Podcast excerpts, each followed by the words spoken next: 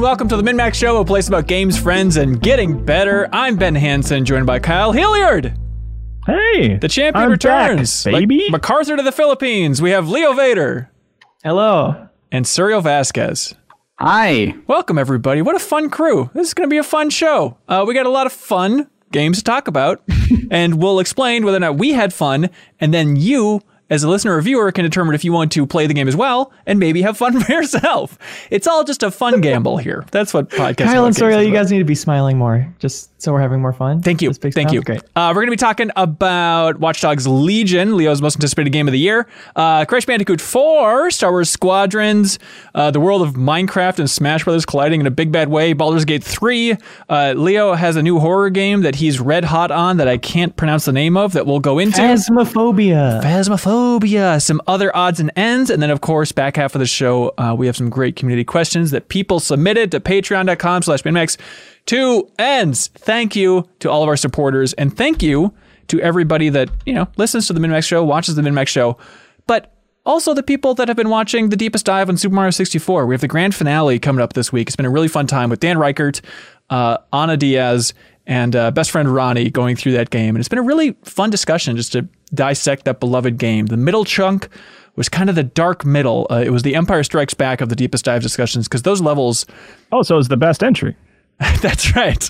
Well, some may say, uh, but those levels were tough. Uh, but we're coming up on the home stretch, and there's a lot of really fun, great Super Mario 64 levels at the very end. So thanks everybody for checking that out on our YouTube channel or in the Patreon exclusive podcast feed. And Kyle, we had an epiphany uh, collectively because Ana is very big on talking about the DS version of Super Mario 64, and she was talking about how much better it was. Now, was this before or after you guys made fun of me mercilessly for mislabeling? Who can remember? us It, a it- single it enemy? comes up so much, Kyle. But uh, no, on that show where Ana was talking about the DS version of Super Mario 64, and we realized that her name is on a DS because she kept talking about Anna Diaz, and it's literally her name is Anna Diaz. Like it's crazy, isn't it? We got to do something with that. I don't know what it is exactly, but there's something there. I think the jokes you made there are what you can do, right? Either that or you got to make a shirt at some point. Make a shirt. No, we Put can monetize. put on Diaz- There's a way Diaz. we can make money off of this. this could be the next Suriel serial series. Which made everyone here a millionaire, I think, is is what happened last time. As soon as you Still alliterated someone's posting. name, But here's some That is weird. Thank you. Uh, here's some crazy news. We normally like to space out our deepest dives, really let them sink in. There's a lot to digest there. We need to unpack these huge game club discussions, the best, most thorough discussions about games on the internet, we'd argue. Um, but we realized, you know what? Between Super Mario 64 and whatever the big holiday slash fall deepest dive is going to be, we can squeeze in one more. And so we're announcing a new deepest dive right here, right now. Leo's joining me. Some other folks will be joining us. It'll be a fun time. And on this deepest dive, we're tackling everything, but not oh. the game that Double Fine produced, where you run around as a tree, whatever the hell that is. We are tackling everything. This is going to be the first multimedia deepest dive where we're doing the thing. So it is going to be a three week event. So on October 20th, we're covering the original story, 1938 short, Who Goes There, which you can get on Audible. You can get as an ebook. It shouldn't be too hard to get if you want to get that. And also the original film called The Thing from Another World, 1951. Then the week after that, which is October 26th, we're tackling what I would consider the greatest horror film of all time, uh, John Carpenter's The Thing from 1982. Then the week after that, we're covering the video game, the tabletop ga- tabletop game, the prequel film, and also its impact on you know Among Us, other games like that, just general impact of the thing. I know it sounds like a lot, and I know you might be saying, "My God, I can't play through the video game and play a tabletop game." I think I've played that video game before. For that third week, like it's okay just to watch Let's Plays, especially tabletop gaming. You know, during the pandemic, I know it's going to be difficult. You can play it on Tabletop Simulator if you want. Otherwise, just watch some videos. It'll be a lighter discussion there, but it's going to be the deepest dive into the thing, which I'm very excited about expanding beyond the world of video games for the first time here. So you I am most PSP excited game? about that prequel th- prequel movie. Yeah, have you ever seen it? I'm most looking forward to.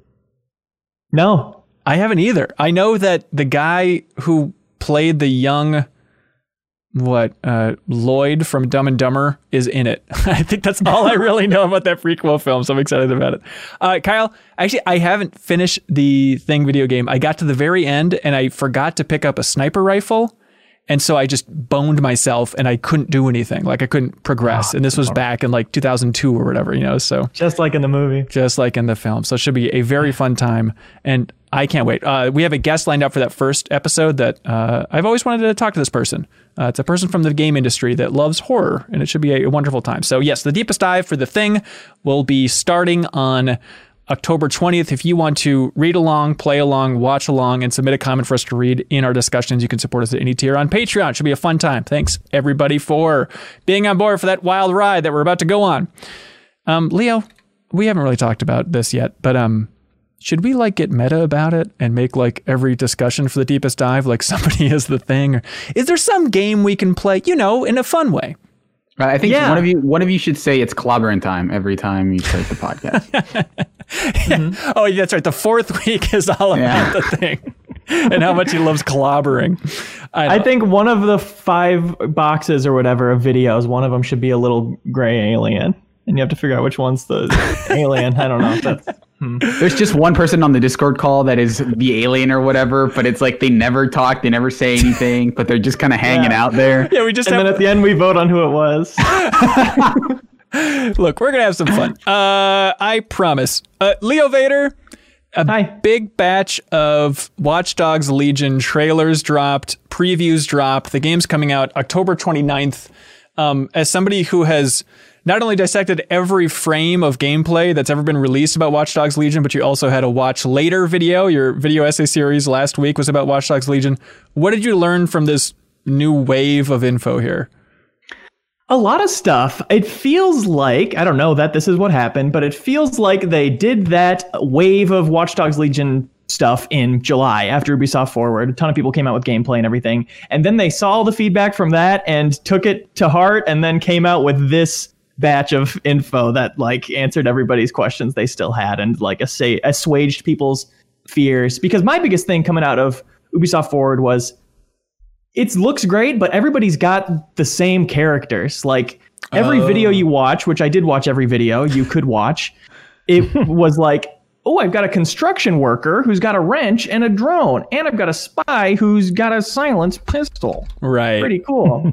and which is cool, but it's like I'm already I already feel like I've seen everyone in this game. Like I've seen people walk around with the profiler to see everybody's traits and they all seem to fit a similar mold. But now it's like I don't know if that was a restricted part of the simulation, like they didn't have it fully like open for people or something, but the way it is now and the way it is and the footage that came out this past week has completely satisfied me. There is so much variety and even in the established archetypes there's so much variety within those and like different versions of people that people are getting. Yeah. So Not just, just- oh, just for zooming out a little bit. So this is Sure.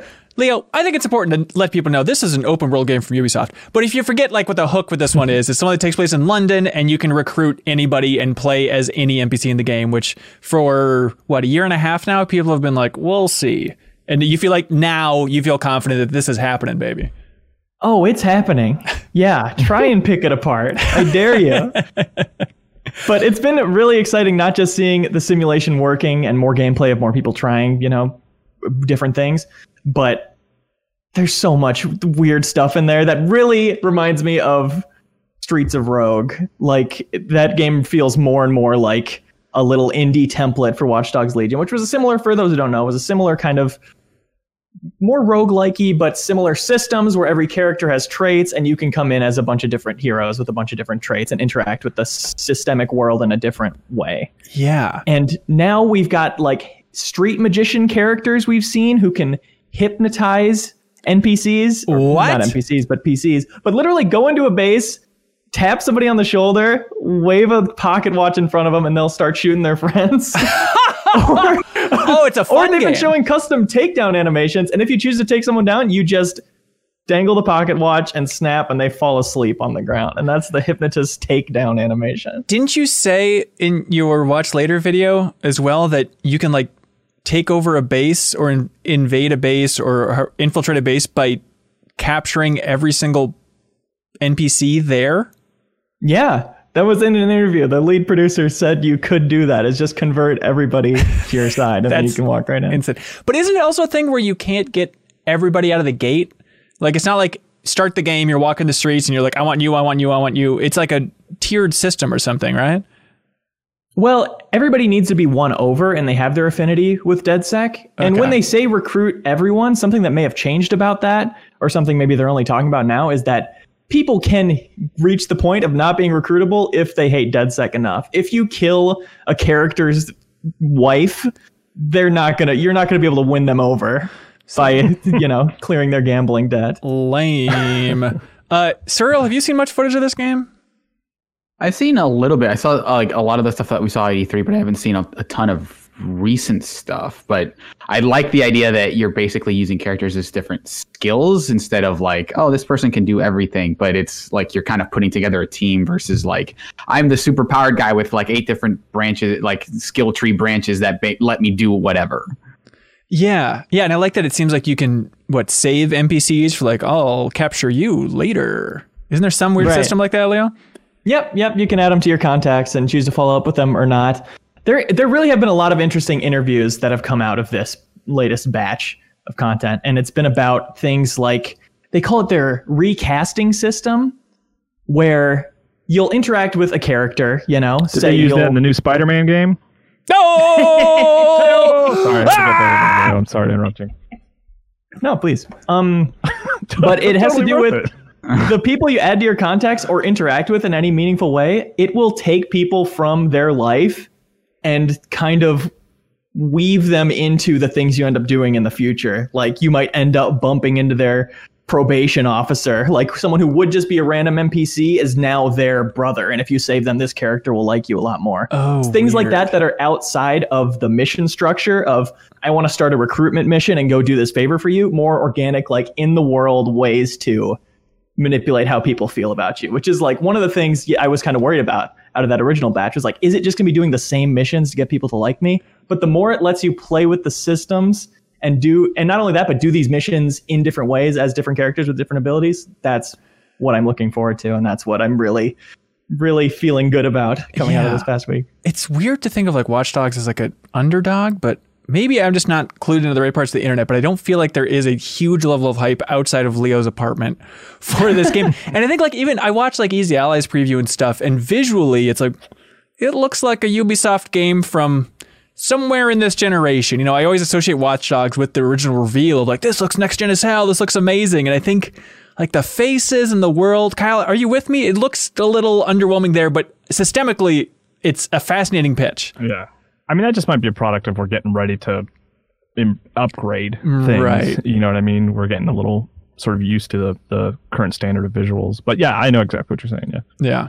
Yeah. Um, so I watched, uh, they had a video talking about the roadmap, and apparently they're adding co op in December, like four player co op. That's not going to be there at launch, which I don't know if they've changed the messaging on that or anything. Yeah, that was something they've been weirdly si- silent about, so it's not surprising at all to find out that it's going to be coming later. There's also going to be like a weird spider bot deathmatch mode. Yeah, what the hell is that? I don't know who's excited by that, I'm into it. that'll be a thing. I honestly saw Yeah. that. I'm like, I'll play that dumb thing. That, that sounds like a good Great Okay. Cody Hunt or something. Uh, and also like raid style content called Tactical Ops or something, which is just like, you know, end game stuff for four player teams to do. I don't feel strongly about it. It looks like just kind of like bullet spongy drones you're shooting at is all we've seen so far. Oh, so. okay. Huh. But you're feeling good about streaming that the day it launches or somewhere around that MinnMax's Twitch account? Yes, I'm pre-ordering a big edition that should give me access three days early. So once Oh, wow. I confirm what day that'll be, we'll want to do it as soon as possible. That should be fun. Uh, Yeah, I'm really, I'm dying. I'm so excited. You said earlier it's my most hyped game of the year. I gotta correct you on that. It's my most hyped game of the past like eight years. Are you serious? I was trying to think of the last time I've been this hyped for a game, and it was Metal Gear Solid 5, but that was only for about a month before it came out, and this has been over a year now. oh wow. Do you remember what it was about five? That It like wasn't Tony Hawk like just like a few weeks ago? Like you weren't What? super excited about that? No, they had the old Tony Hawk still. We got there's two other Watch Dogs games. what was it about Oh, Metal on. Gear like a month before release that turned you on suddenly? That's when they started showing gameplay, and I was really impressed with the stuff they were doing, like systemically, and the way the controls looked. Like you could tell you had a really fine degree of control, and not only that, but you know, Ground Zeroes is already out. Yeah. So it was like playing Ground Zeroes over and over again for that month, getting hyped for five. I don't know how common it is, but I was just thinking about Metal Gear Solid 5 again because I was thinking about my boy, the one and only Ulysses S. Grant. And I read his mm-hmm. biography a while ago. I've probably talked about it 300 times because I like to brag that I read a book a couple years ago. But during the Mexican American War, he stealth horsed a situation where he was like going to like free some soldiers and he rode on the side of a horse to like avoid getting shot. Snake style. Isn't that sweet? Yeah, okay, Classic but move. could he whistle to make them poop on command? Do it. Do Yeah, it, I mean, like, John Wick can do that, and he can also have the horse kick a guy by like clapping it, and that's Hmm. a cool action sequence. So I feel like there's a long line of people who can do like sick stuff with horses. You know? Horse whispering. yeah. Do you think I could? Do you think I could go like try and ride a horse? I don't know. There's probably I could drive for like 30 minutes and rent a horse, right? And just Yeah. immediately try and slide to the side of it. Like, no, no, don't, don't come get me off. This is what I want. Just as as the person instructing you is like, okay, so now we're at a good, and she looks back, and then you're like straddling on the side. whispering "Do it" into the horse. Oh no, ear. you're not supposed to do it like that at all. That's no. Uh, hey, new consoles are coming, everybody. Uh, Kyle, in general, how you feeling about next gen? Uh, do you find yourself getting more excited, less excited, hyped at all? Where are you at? I'm excited. Um, yeah, I, it's it's funny because usually in the past, new consoles ha- has been in, like excitement around a new game. Like, oh yeah, Yeah. I can't wait to play. I mean, uh, we kind of laugh at it now, but when the 360 was coming out, I was like, I want to play Perfect Dark Zero. I can't wait to play Perfect Dark Zero. I can't wait to play Twilight Princess. Yeah. You know, can't wait to play Breath of the Wild. But this one, like the excitement for me is like much more t- technical. Like with the Xbox Series X, it's like I'm excited to have like the best version of this system that will just play every game I own already and stuff like that. And then like the thing with PlayStation 5, it's like I really want to see how that controller works with Astrobot, which feels more technical to me than being excited about a game. It feels like you uh, could I just mean, I'm go to like a demo station. Yeah, it's not as game focused as much as it is hardware, like literally focused on the, what the hardware can do this time around. Yeah, is that because there aren't games to get hyped about? Well, I mean, yeah, I mean that could totally be it for sure. I mean, I'm not, yeah, I'm, I'm just excited about generational changes no matter what. So mm-hmm. like, I'm just gonna kind of focus my excitement where I can focus it. You know, Yeah, I I- don't feel like I see some people are just like, I don't, I'm not gonna get a PlayStation Five because there's no games. Who cares? And I, that's a totally valid take, absolutely. But it's like. It's a new video games, guys. Like, come mean, on. It's, yeah. a, I it's do a PlayStation with a five after it. Let's go. yeah, Sony hasn't been the best at messaging it, uh, mainly just because it wasn't in their big presentation. But I think there are definitely those Demon Souls fans that are like, "We're ready! Like, we're we're Yeah, charging yeah. right now. We're ready to go." That idea of having that game at launch at PS5, that's going to be like a, a huge media experience for a lot of yeah. you know new console owners. That should be fun. It is weird that, that that is like the the biggest launch game of the of the fall so far is that like oh Yeah. yeah there's the Demon Souls remake which at, at the time people did not people were pretty split on Demon Souls and for now for there to be like this fervor around that game is is really weird and kind of you know indicative of like well if you didn't if you're not into super hard RPGs you kind of don't have a lot because you can play most everything else on PS4 as well. Yeah, yeah. I think mm-hmm. just reading a lot of impressions about, you know, a lot of outlets apparently cooler than MinnMax are getting like the Series X and stuff to mess around with. And I've seen a lot of articles where it's like, I'm sold. It's it's slightly faster load times. This is it. I'm pumped now. It's like, I don't know if everyone's drinking the Kool-Aid. I'm just still in that game of, yeah, it'll, It's it'll not be nice. slightly faster though. It's it's I- like significantly faster. I know, but still, they have the comparisons between like you know Outer Worlds loads times, and it's like, yeah, it'll be fine. I mean, I've just been PC gaming for so long, I guess that uh, hate to pull out that dumb card, but it just doesn't feel like a huge shift. And the idea that like that's like the takeaway headline at this point for a lot of impressions is like it's marginally faster. It just it's kind of a bummer. It's dampening my enthusiasm a little bit. yeah, Everybody it- get him. It's it's Oh. interesting to see like between how much of the Xbox coverage was like, oh yeah, like here's all the hardware specs. It like runs hotter. Like uh, maybe it, it's fine or whatever. Here's the size of the unit. Here's like uh, between that and then Sony today kind of doing this breakdown of the PS5 Yeah. of like here's all literally the component parts of the PlayStation. We're gonna break one of these down. It's interesting to see like a lot of console fans suddenly be really into the hardware aspects of their machines in a way that only PC people are.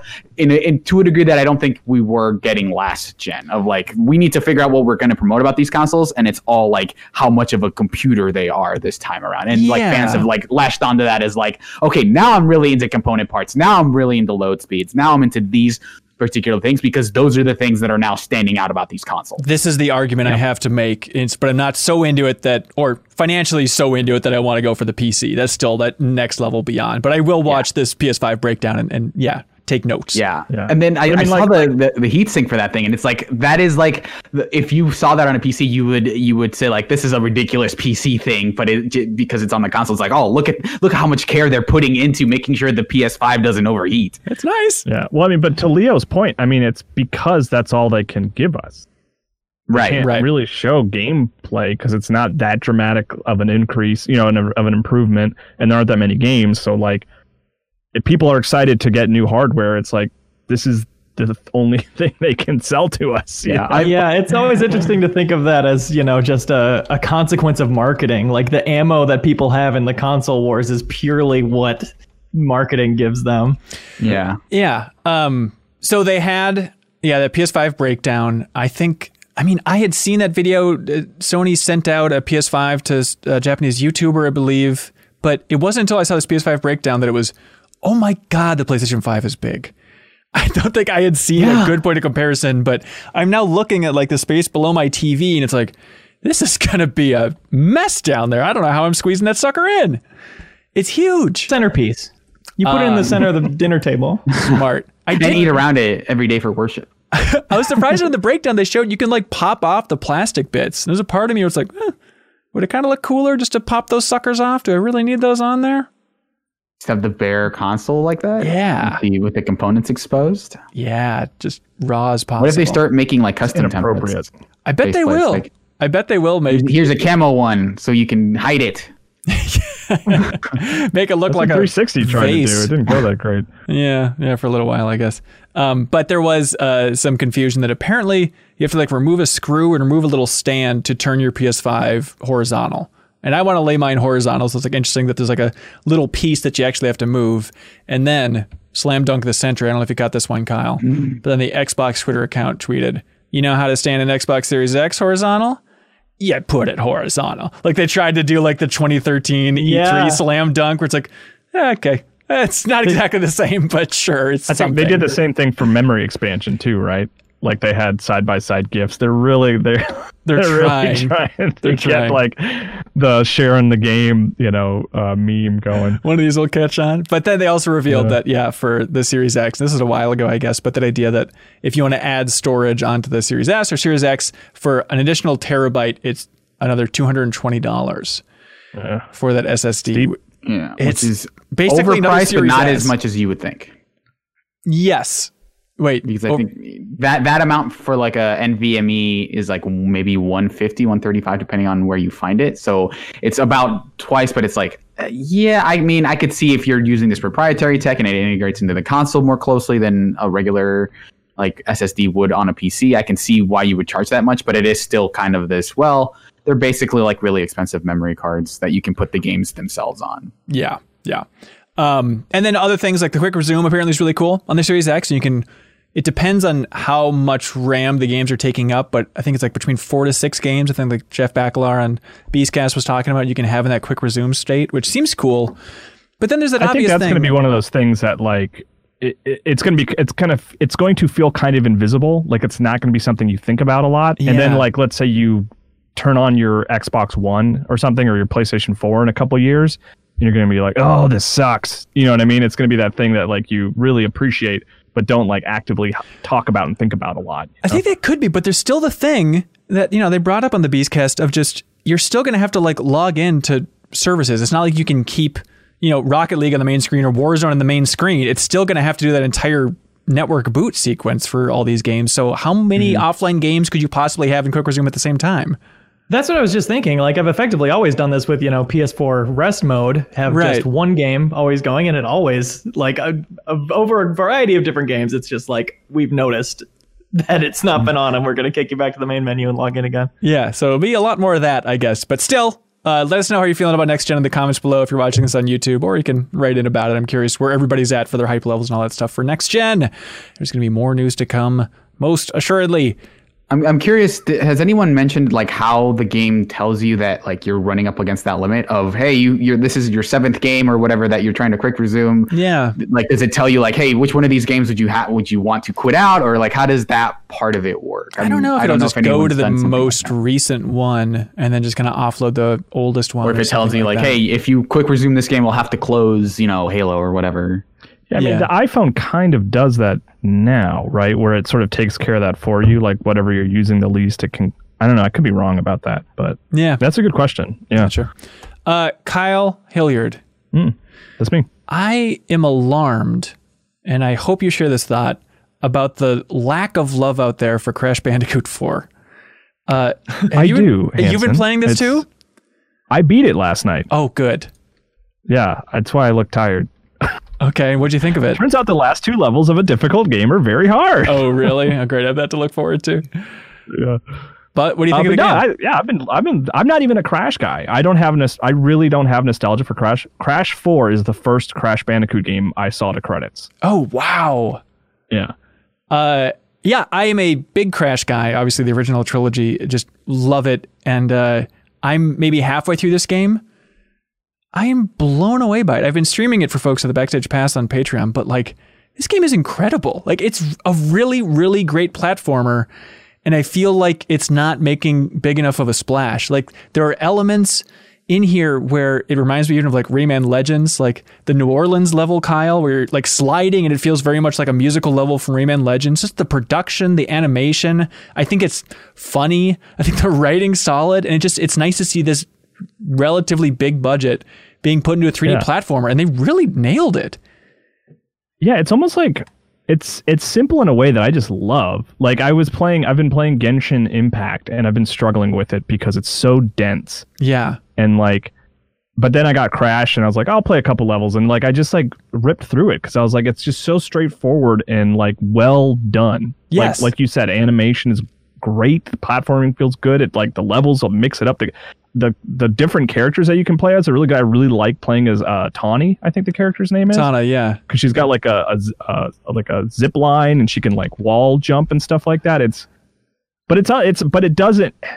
I mean it, but it it feels like an older game, you know, because there's just not there's not a lot of bells and whistles to it, which I appreciate about it. I like it more for that reason. But they know? added new stuff to the Crash formula that works. I mean, just starting you out with a double jump, you know, it's kind of like the Metroided Crash from the end of Crash 3. But just as a side note, you know, it's a classic legacy sequel thing at this point, but them picking up the story beat from the end of Crash 3 is just like the most heartwarming, nostalgic thing of just like, I love Crash and I love Crash 3 and how weird that story is. And they did that, like, okay, now we get to see the ramifications of Neocortex and Uka Uka stuck in time 20 years later, or whatever it's been. It's so fun.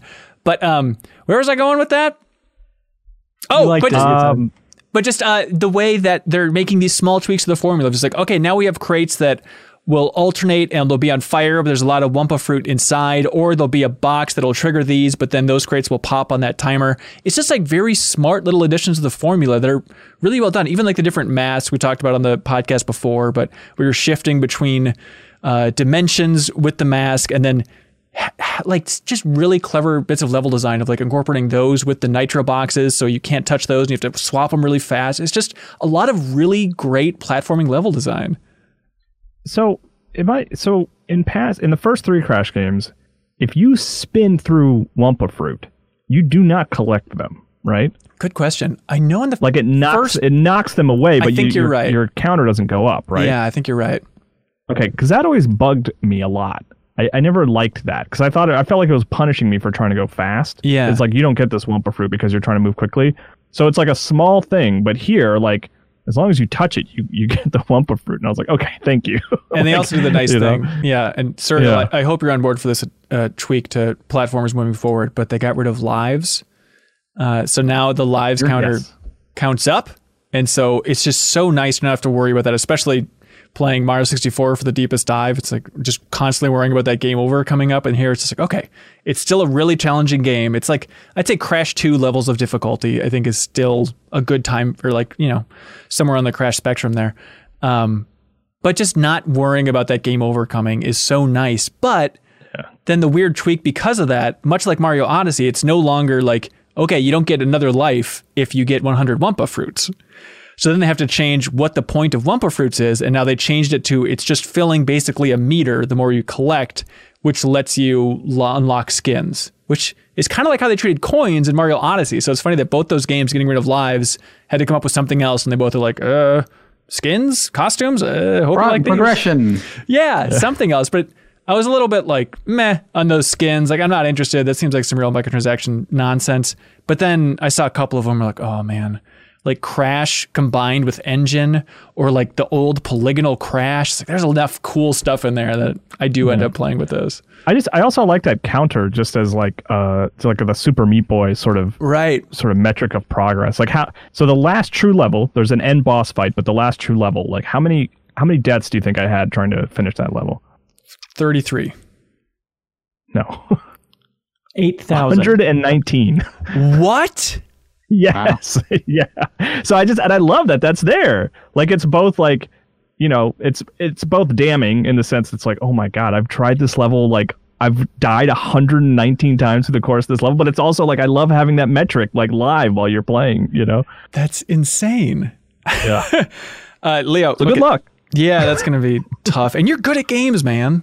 Ugh, I'm worried about this. Um, but Kyle mentioned Tawna, who is Crash's girlfriend.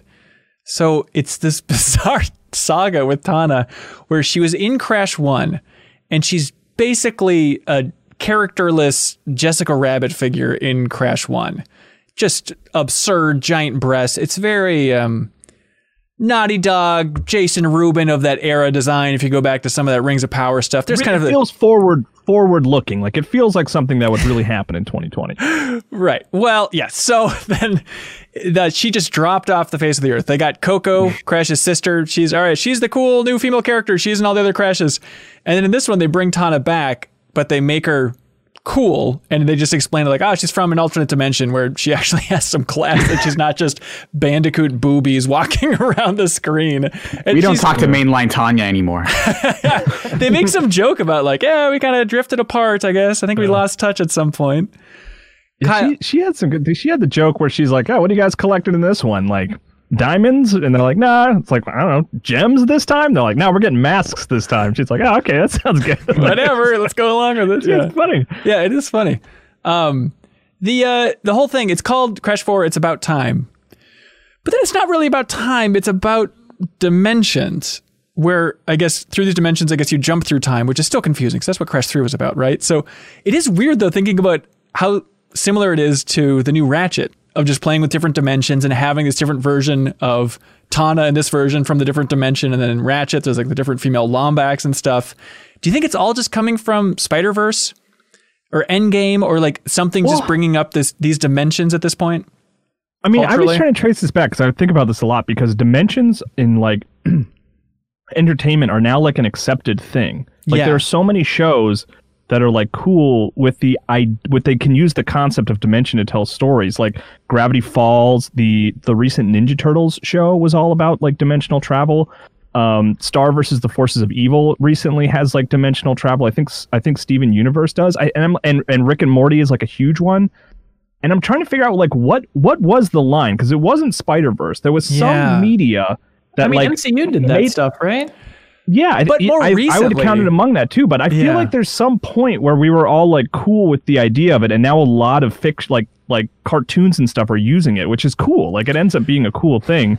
But like I feel like in the last like five to eight years, like we've all like gotten the hang like we've all like we all accept it and are, are we don't need it fully explained to us anymore I you know what i mean the same it. way like back to the future kind of simplified the idea of time travel and then time travel stories became more prevalent like i feel like something kicked off our understanding of dimensions in fiction and i don't, I don't know what it was you know Was it that episode of Community where they roll the dice to go get the pizza?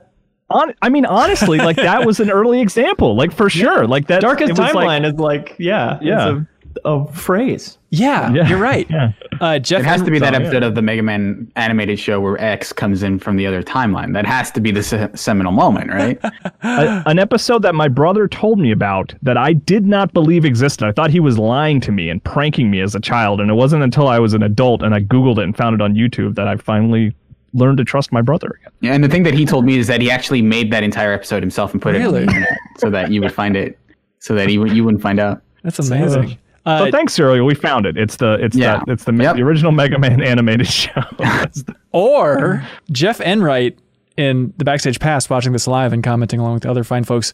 Uh, he has a good starting point. If you need a recentish starting point, 2009 Star Trek for that alternate dimension, Ooh, like the alternate that is take. really good. That seems Yeah. like a good time frame for when we all were very down. I mean, obviously we we are familiar with other dimensions and media, but there's something. You're right. It became bigger, and I think it's around 2009, right?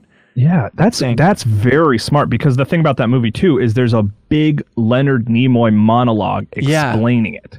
You know what I mean? Explaining and like Crash so now 4. after that it was like, all right, we got someone explained it for us who's that we like to listen to. Leonard Nimoy has a great voice. Have at it, rest of fiction. Right, right. yeah. Uh, but yeah, Crash Bandicoot 4, uh, I love those original games. I got to be honest with myself. I mean, Crash 4 is the best Crash.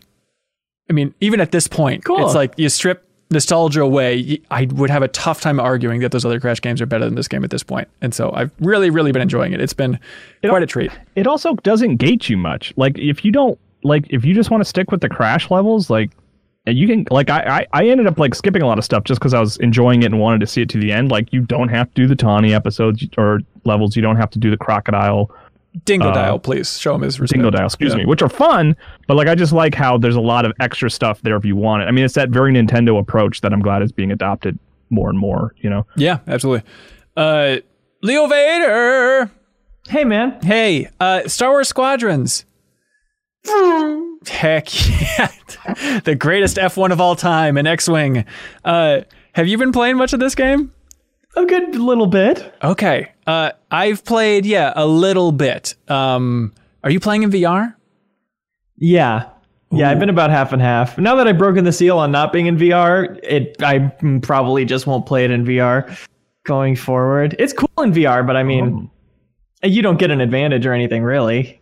But you get to like look around separately and like it's fun to track a TIE fighter flying around, right? Yeah, but you still just use a gamepad. Like when I booted it up and had my touch controllers ready to go, and then none of them did anything. That was a very disappointing moment. Oh, that sucks. you can't like reach out and touch the controls or anything. I, You I know what, it- Leo? So, uh, Hanson, you know how my, my fraught relationship with PC gaming, right? Not a big PC gamer guy. I Uh-huh. always buy console when I buy games. Yeah.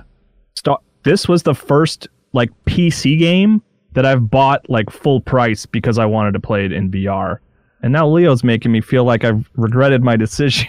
It was a disappointing, but obviously it's like a Oh, no. competitive multiplayer game, and it would be a huge disadvantage to have to do that stuff. But it'd be fun if you could like only get go against people playing in VR. Yeah. It's yeah, that's a bummer for me for sure. I feel it.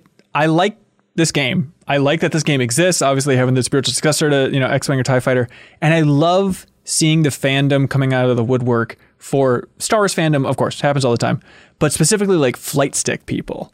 Like even in the MinnMax Discord, there are a lot of people like, all right, whipping out the old flight sticks, and it seems like that's what you need, Leo. You combine VR with the flight sticks, then you're gonna feel like a champion. That's true. That would be cool. Yeah, and I do want to say it's a very cool game. I like it a lot. Yeah. Are you into the the campaign at all, or are you just a multiplayer guy? Uh, mostly multiplayer. I've played a bit of the campaign, and you, so basically, uh, all right, Kyle, listen. Basically, it's like Rebels good. Okay. Yeah. What? Imperials, there's like rebels. kind of Wait, gray, no, right? no, You hold can't- That the norm is good. Imperials, bad. I get. I, I don't understand what. Yeah. What are you talking about? You just you'll just have to play the game. Sorry. You know what playing that Looks like campaign it's fun. made me think of is like in the beginning they have some VO from Darth Vader. I just realized like we have an entire life ahead of us if we're lucky of just poor James Earl Jones impersonations as Vader. I mean, he's got to be going down probably the time this podcast airs, right? It's such a it's such a I'm bummer. betting on it. But just They think just about it. announced Lion King 2, man. Come on. Yeah, but did you, they're going to Godfather 2 with Lion King 2. It seems to be the ah. reports, right? It's going to be young Mufasa, which I do think is an awesome idea, but it's not going to be like pitch shifted James Earl Jones as a teenage Mufasa. Although no, I kind of want to hear it. But you know what I mean? It's going to be they're going to be trying to squeeze Darth Vader as a character for the rest of time, and it's just going to be this weird thing every time of like not quite, not quite well, there. Here's a question though: Are you sure it's Jones? It's not Because Jones I don't Squadrons. think he's in Vader Immortal. uh, I forget what it is in Vader Immortal. Squadrons, it's not Jones. Is what I'm saying. This was like It's not okay Yeah. because uh, in Vader Immortal. I'm pretty sure it's not him, and I was impressed. Like they they fooled me for sure. Really? Okay, so Yeah. they should have gotten that guy back for Squadrons, but it's still Oh, th- it's, it's oh, okay. close enough. But so Kyle, have you started Squadrons? No, I actually like downloaded it this morning with the intention of playing it tonight because like I've been all, excuse me, all in on Crash. So tonight Yeah. I want to start it in VR. Okay. Well, I hope you have a good But time. now I'm not going to because Leo seems to think it's a waste of time. Well, Leo, I mean, it's it's cool. It's the immersion's cool for sure. yeah, yeah it's very satisfying to be playing that game, even multiplayer, and just just the little bit of control they give you. It it feels like in a satisfying way, like in God of War, like having the button to like recall the axe. It's that same level of satisfaction to having this like diverting power in your D-pad of just like constantly shifting and like okay, upping agility, lowering agility, putting all power on shields because there's somebody behind me. Now I'm upping firepower and like just having that little bit of control on the D-pad and having like the meters and the X-wing or Tie Fighter shift, I think is really fun. Yeah, and I think the controls in general, I was thinking about it as compared to like Rocket League the other day. Just the way you get it right away, like using the two thumbsticks feels very intuitive as far as how you roll versus how you move forward, but it'll be a matter of making moving the ship completely second nature before you become really good at it. Like you really have to be moving without thinking about it before you can start killing people, it feels like. Yeah. Yeah. But it does, like, and it's at its best. It's like, oh, this feels like a good Colony Wars. Feels like the return of. I know Colony Wars is not the original or what they were going for, but that's the game that like I loved on PS1, right? So it's like, oh, it's nice to have another one of these. And also, yeah, they do a good job making you feel like you're going really fast, even though they're dogfights in space. Like they put so much crap floating around in space that you have to fly around and debris and like dust flying on your windshield. It's a tricky thing, but I think they pulled it off really well. It feels like one of those Star Wars games that five years from now, people would be like, why don't they release Star Wars games like Squadrons anymore? That was a cool thing. You know, it, it feels sure. like a weird outlier. And it's 40 bucks, no DLC. Get it, play it if you like it, move on. Is it coming to like EA Access, which is coming to uh, Game Pass soon? Uh, Is that how that works, or is that confusing? I think- none of us know the answer to that. I think they aren't releasing new EA games in the v- whatever is being bundled up with Game Pass. okay. I think it's just All right. kind of like the EA Vault stuff. As far as I understand it, Leo, do you know better about this? EA, all I know is EA Access does have 10 hour free trials of new games, including Oh. Squadrons. But I don't know if you get those free trials through Game Pass. Okay. EA Hmm. Okay. Play is what ENT Clark in the Backstage Pass is correcting us. So EA Play, is that the new or is that the old? ENT Clark, please help us. It's all very confusing. Um, but hey, speaking of confusing, Baldur's Gate 3.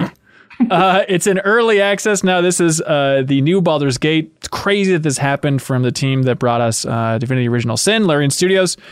Um, we streamed it for the Great Goaty Hunt. Suriel and Leo did. Um, Suriel, what did you think about just seeing an hour at least of Baldur's Gate 3?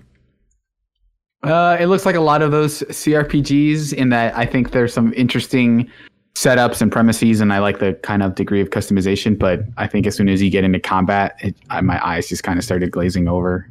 There's a lot going on there, man. Yeah, It's it's cool. I like that yeah. uh, from the D&D aspect that they give you so many options and so many tools and so many possibilities. But Leo, you into that stuff? In theory, it's a classic Leo CRPG experience. Right, right. I mean, it's like a D&D campaign that your friend is DMing and you're constantly the whole time like, "Ah, why are we doing so much combat? Right. This is not what I'm here for. That's what these games often feel like for me. And I've only played it like half an hour past what we showed on the Goaty Hunt, but that's how it's been feeling so far. Is like, okay, I'm still just fighting little scarabs, and it is not at all what is interesting to me about this. Yeah, I saw an article. Uh, was interesting phrasing, just talking about this game coming out at perfect time for a lot of people who are kind of missing their D and D in person sessions, and like maybe this will kind of scratch an itch for people with the decline in tabletop gaming. They're like, you know what, this will be the D and D experience for a single player. You know, if I'm not into the online D and D scene, so it seems cool. I'm I'm very happy it exists. Any chance you're going to keep going with it, Leo? Uh, chances slim. I think stuff it's doing is cool with the presentation. Like some of those cutscenes look pretty nice. The in-engine cutscenes, it'll Yeah. you know, zoom in close for conversations, which is like a leap for that genre. It feels like, but it's just not quite enough to really hook me. I mean, I just don't like fantasy in general. So it's like if the story isn't really getting me, nor the combat, it's tough. Yeah, it's tough. Um, Kyle, what was your gut reaction to uh, Minecraft Steve being in Smash Brothers? Uh, excitement, Yes. Okay. great. positive, good. Uh, it was fun. It was like a fun reveal. I, I haven't watched the extended stuff, but I watched the reveal thing, and it was very much like a. I watched it and immediately called my daughter over. I was like, "Hey, look at this!" And she got really excited about it too because she loves Minecraft. Oh, good. And uh, yeah, I don't. I just I don't know. It was, it was such. Even though like we had all predicted it at one point, like I feel like years ago at this point, it still felt like a big surprise to me. I don't know. Yeah, it's like it was rumored for it. so long, and then I kind of forgot about it and was expecting other stuff. But yeah, I was really excited about it. I guess the internet was angry. I wasn't really paying attention. I don't know what they were angry about, but whatever. just wait I for Fortnite just- to be in I the think game. Smash Brothers fans just want like legacy characters. You know what I mean? They want like obscure, nostalgic kind of like deep cuts. And Steve is not. You know what I mean? Steve is like from one of the most popular games in the world that Yeah, I don't know. I I I don't agree, but I understand why people were wanted something different. Like people wanted like Dante from Devil May Cry and stuff like that, you know, which Yeah, would be cool. Totally, yeah. But But yeah, I don't know, Suriel. I don't know how much of that uh, like deep dive that you watched that they posted later. You know, it's Sakurai for 45 minutes going into every detail possible, just cementing my love for Sakurai as like the greatest creator He's, out there. he's one of the he's one of the best presenters of like video game things just in general. Yes. Like at, the- at the end, uh, just like as a quick aside, they also announced like, hey, here are the three new amiibo, and the way he does it is like so much fun. Of just like he could have just said, hey, he- new products, here you go, go get them. But he's like he's looking. Hey, we also talked about the amiibo, and there's like this wall of like paper mache like blocks. And he like yeah, and so I guess we have three new ones. And he, he looks at the at the blocks, and like as he's like, oh, I need to pull this out of there. But then he pull like goes behind the back and he's like, oh, here's Byleth, and it's like you can get him later. And then he looks at it again and he looks like he like pulls it down from below and it's like, yeah, and there's also Banjo. And then at the end, I, I think that's everything. It's like, oh wait, there's Terry. Like, and the, by the time they cut to that shot, the wall has already been broken and there's Terry. and so it's like just the fact that he- behind he- your ear. Oh, look at this! Like, Yeah, exactly. Just so he, just, silly. he just goes hundred percent on anything they tell him. Like, I, I always feel like Nintendo's just like, yeah, and then I guess the, offhandedly they'll send him the note that's like, yeah, and just mention the amiibos, and he's like, this has to. I'm not gonna just mention them. I'm gonna do this. Pro like he's the the epitome of like, if you're gonna do something, do it right. He's the most, And- yeah, doesn't half-ass anything. He's the most full-ass game developer working in the industry today. I've always said it. Exactly, and and like, and you can tell also by the fact that, it, like, I think if you were to say like, oh yeah, put Minecraft, Minecraft Steve in Minecraft or in Smash, they'd be like, well, he's got like, he's got to have the, all like these four moves, and then we're done, and then Yes. whatever.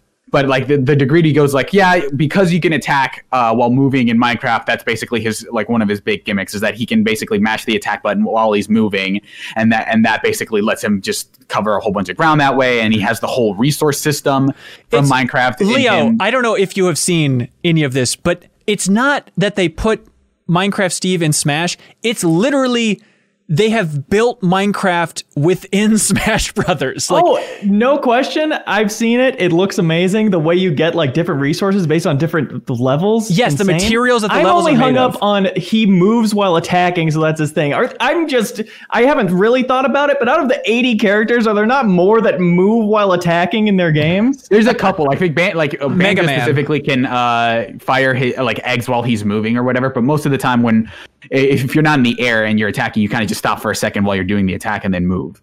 Uh, which makes it kind of easier to read stuff, but like he- the fact that he does that, I think, is impressive. And then, yeah, like you said, depending on if he's standing on sand, there will be different resources. Or like that's less rare if he's like on Lylat, I think, uh, or Corneria, the Corneria, stage. Uh, he'll like mine more steel because it's made out of metal. Uh, and and he goes into this bit about like, um, hey, look, uh, so if you're playing on the o- Omega Battlefield stages, which is where every stage becomes Battlefield, like those players don't really like random stuff. So on every one of the Battlefield stages, all the resource mining is the same. And so like, and that is his. And I also, I'm sorry about that, which is weird not a line of like, look, I know this is for the competitive scene. You don't have to deal with it. Um, but like the degree he goes to of like, yeah, you can mine different resources. His side B is like depending on how much materials you have and how upgraded like you have different materials at, it'll move faster and do more damage. Like the the and he goes to say like, hey, we had to remap all of the stages slightly because he has the ability to make squares in like in midair. Yeah, so we get blocks Uh, everywhere. Yeah, and he's like, I want you to take a second to think about the programmers of this game because they had to reprogram every stage in this game. that was that was the meme that was getting shared around a lot. It was like uh, Smash Brothers artists were like, "Yeah, this is great. This is super easy. This we'll knock this out in an afternoon." And then it's like the programmers are just like sweating. They're like, "Oh my god, this is gonna be so hard." it's so insane. And they literally, they're like, okay, he can get in the minecart and move around. That's great. But because it's Smash and they're so detailed, and he clearly, Sakurai loves games so much, and he's getting to like the systems of Minecraft. He's like, okay, well, you can get the minecart, but obviously they can't go uphill. It'll kind of lose gravity. So if you have enough resources and you craft it, then you can actually get the powered uh, track. So you can have the powered minecart to get up the slopes in the Smash stages. It's, it's just like, and he said it a couple times, but it's worth reiterating. He's like, yeah, I don't think many, uh, you know, developers would go this in depth for DLC. He's like, I really think we went above and beyond. Yeah. And I, I think I- he's I- the most complex Smash character from this presentation. It's wild. He's definitely up there for sure. And I, I have to imagine that there was like an internal email around the offices, uh, the, uh, like between people who aren't soccer, like, do not show him the video where they make the calculator. do not show him that video. we are going to work Don't show 400 how extra recreated Earth entirely in Minecraft. Yeah. Don't let them know that. Uh, Oh, but it's speaking of like it which- makes me oh. think about if Mario were added this year, he would be a much a very different character with things like instead of the cape just being a reflector, he'd be like, oh yeah, you can obviously do the thing, the dive or whatever, where he comes back up and Right. is able to do that. He'd have like the tanu- oh yeah, like he has a, a system where he enables different things to fall out of the sky. He can one of them is the Tanuki suit or whatever. He would be a very different character, and it makes me want that character. That's a Like they really could do Mario idea. again. Uh, and have that be a, a new DLC character with all the other suits and stuff that he has. They just call be- it like it new be- yeah. Mario. I wouldn't put it past him. Yeah, I loved Yeah. even in the reveal video.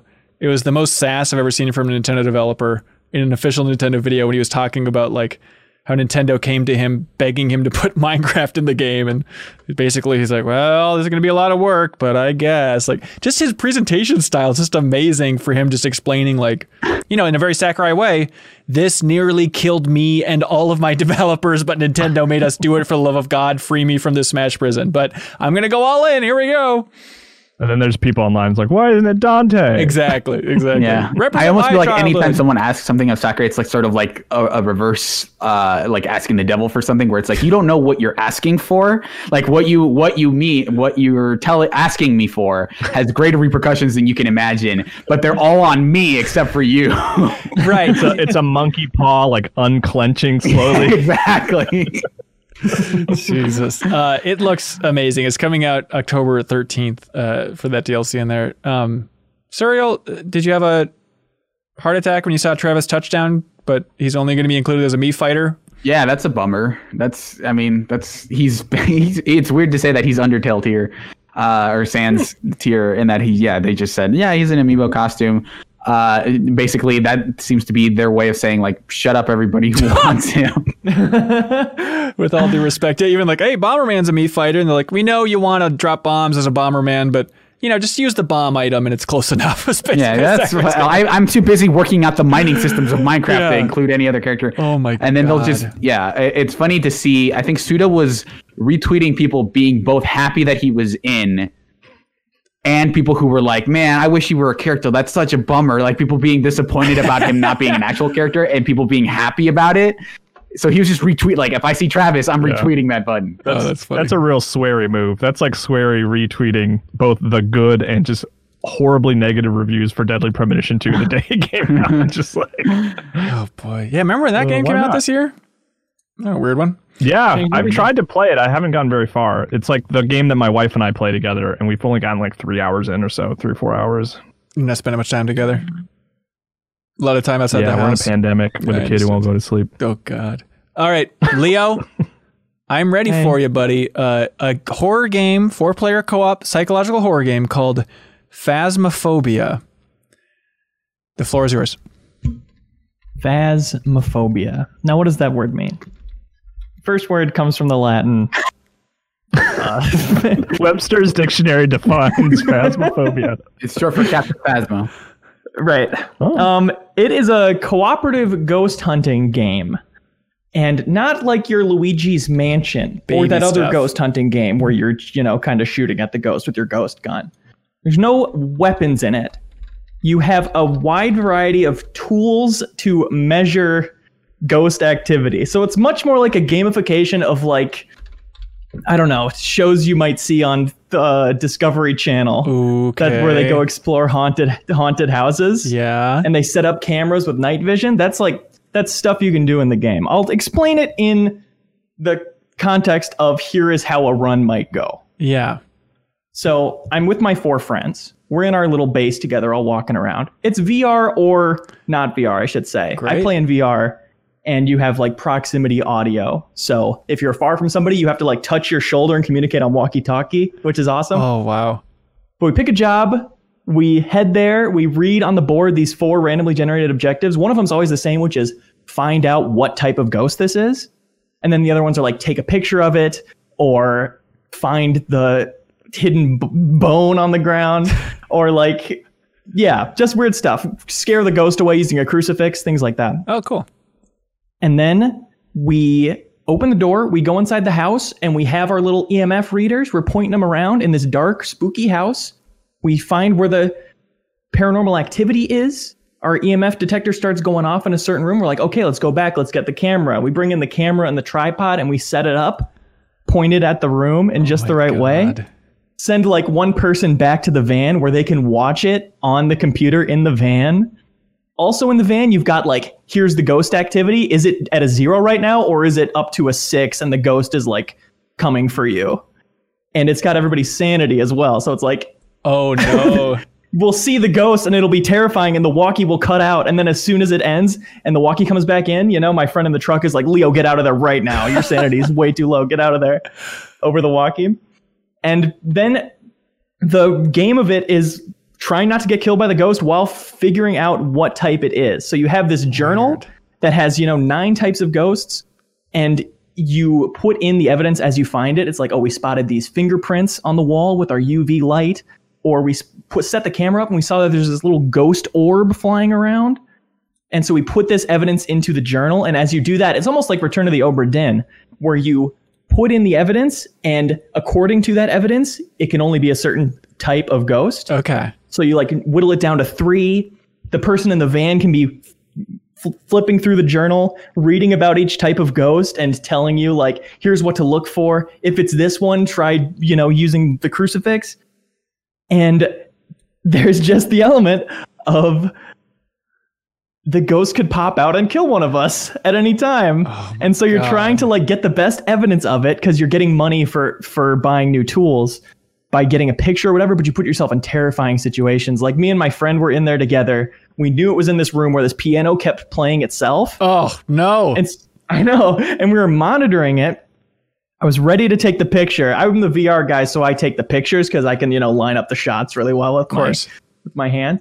And then suddenly we hear it from behind us on the stairs as the lights start flickering and as the walkies go out. And so me and my friend are like wordless running to behind the dinner table and I'm physically crouching in VR looking over the dinner table with our flashlights pointed at the stairs and we just see the hulking shadow of the ghost and me and my friend are so scared but it's proximity audio and the ghost can hear you so we can't say anything Oh my god.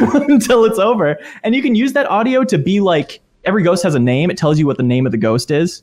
You come in oh. like Richard Johnson. So you go, Oh. Richard Johnson. No! Give us a sign. Or you can find a Ouija board and ask it a question. I played with a friend who's really, really good at it and is like super high level. And he was like, okay, so we found the Ouija board. Here we go. Activate it, throw it on the floor. Richard Johnson, where are you? And then the Ouija board starts spelling out living room. Oh, And we're I got goosebumps when you said that. I hate that. Oh, Oh, it's so good. And so we know to focus on the living room. And then it's just all about gathering evidence and trying not to die. There was another time where me and my friend were in the basement checking on this journal because one of the things can go the ghost can do. I'm really excited about this. yeah, that's fine. Is you place an empty journal on the ground and you come back later and you can find uh, that they've written in it, and that gives you a clue as to what kind of ghost it is. So we're like, let's go in the basement and check on this journal, and we go and we look at it, and it's empty. But then the lights go out in the whole house and we hear the heartbeat and we know the ghost is coming. I'm like, come on, let's hide over here. Let's hide over here. And we run to the corner. and we turn our flashlights off and it's just getting louder and louder and then suddenly it's quiet and I'm like, Icy, that's my friend. And I turn the flashlight on and his corpse is just laying there and I just can't hear him anymore because you know his audio is gone and he's just like in the spirit realm at that point. But so many terrifying moments and like having that proximity audio, that realism of like losing contact with people. It's an incredible experience. I can't believe how much I love it. That sounds really good, but you could have made it much briefer. I looked up a Steam review, and Okay. uh, it, overwhelmingly positive on Steam, by the way. And the Steam review just says, "I was being chased by the ghost. I hid in a closet. I had to fart.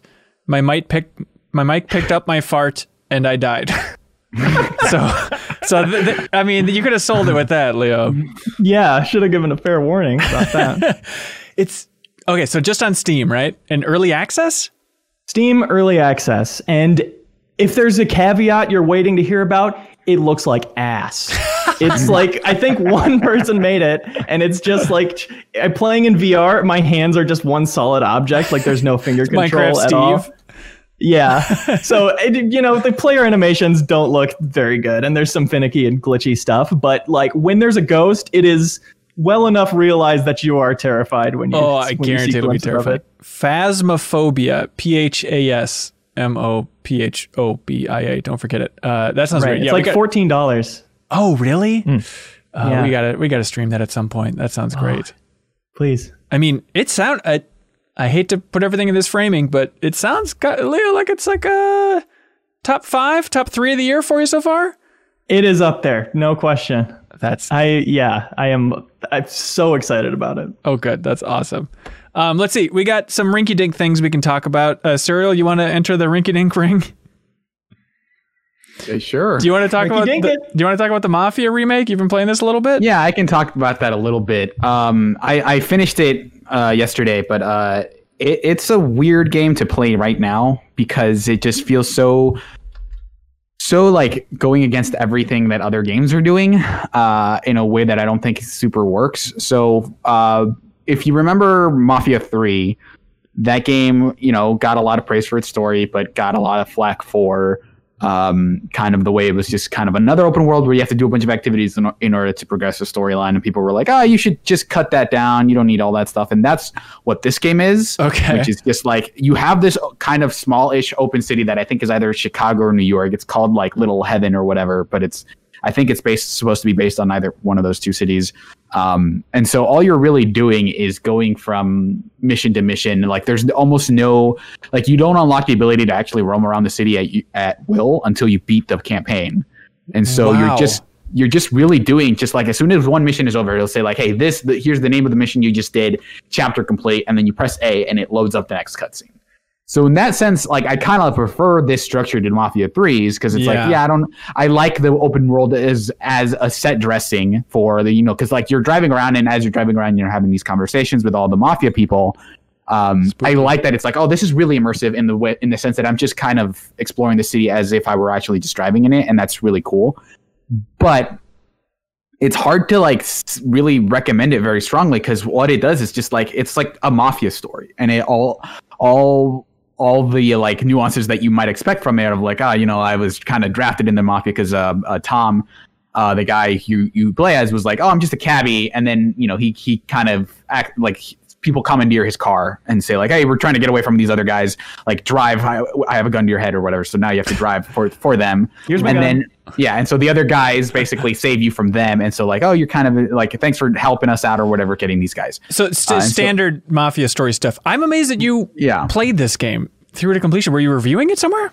No, I just got. I, I it was just like in my Epic Store library. You know, we got a code or whatever. But uh, I just played through because I, I like the Mafia games. I like. I really like Mafia 2, and I Oh, okay. I liked a lot of what Mafia 3 like introduced.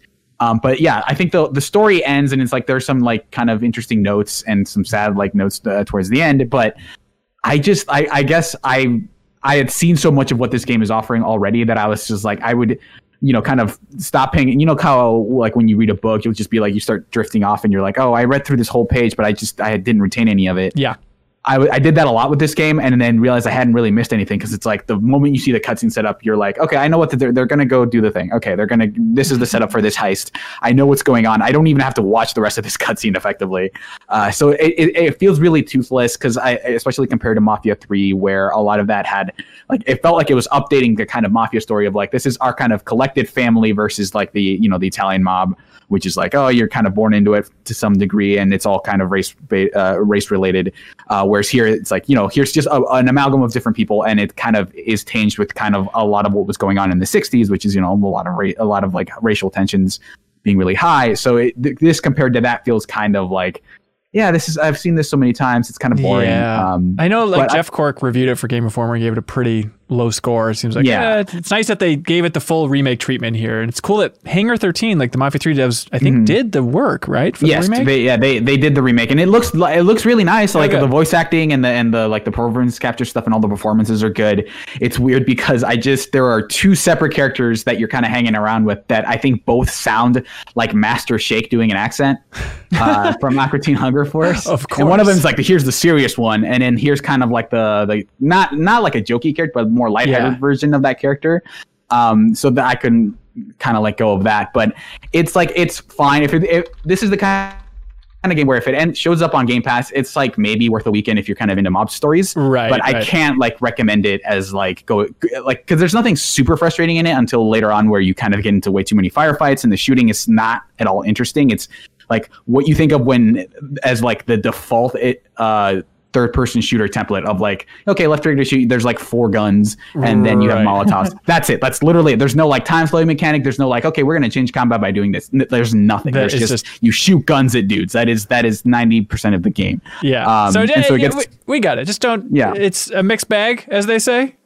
yeah like i don't hate it but it's just like it's kind of hard to really you know be excited about it now but Yeah. it makes it makes me want a good a, a game that can kind of combines the tone of mafia 3 with kind of the like the the breeziness of this one Yeah, that's Mm-hmm. interesting. Yeah, maybe someday, maybe Hangar 13 can return to it, or who knows what they're working on now. There was those. yeah There's that story from Schreier uh, back at Kotaku a while ago, right, where he was saying that uh, they were experimenting and pitching different ideas to 2K, and one of them was like an open world music game, which sounds insane. That I was really curious to see what that thing would be, but I don't think that Yeah. got greenlit. So who knows? weren't there rumors about them working on a bioshock game or like 2K or is- the studio next to them were, were, working on a bioshock game Yeah, so some developers are being pulled over to what is that? Cloudspire Games, whatever that new 2K Okay. studio is that is actually working on that new BioShock. Yeah.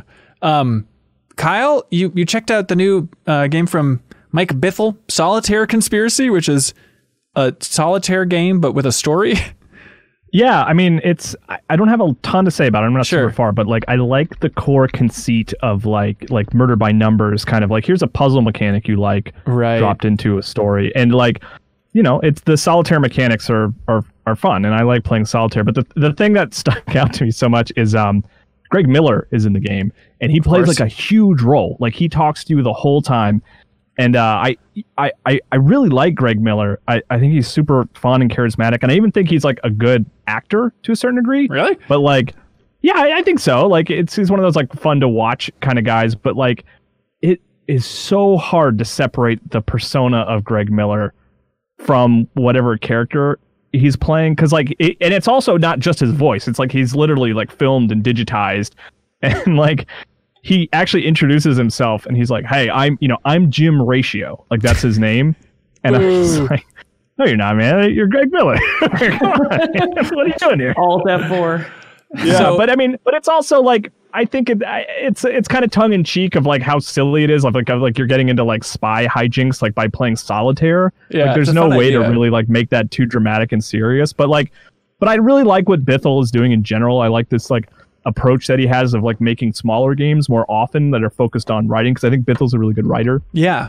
but uh, I, I just like solitaire video games, so I like the idea of taking a solitaire mechanic and, and putting it into like a into like a video game with a story. So I, I I'm digging it. Yeah. Yeah. Uh, have you listened to Alanah Pearce's podcast? By the way, it's newish. Uh, Play, No. watch, Hmm.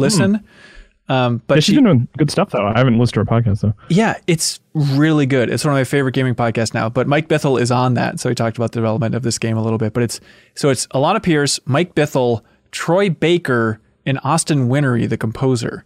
it's just like a, a weird grab bag of folks, but it's always really good conversations. I think it's I think it's one of the best gaming podcasts out there now. So All right. tell I'll them check it out. we Kyle? sent you. Have, have you played Solitairica? No, that's a made up word. I don't know what that is. Is that It's a game? roguelike, your favorite, but it's like solitary mechanics, and it's a really Yep. good game. I think you'd like it. It's All on right. mobile and Sol- Solid- Solitairica. Okay. Check it out. Yeah. And Kyle, you'd be happy to know that I'm happy that you mentioned Murder by Numbers, and you'd be happy to know that uh, Picross is being played a lot in my house now because it's in the on the Nintendo Switch.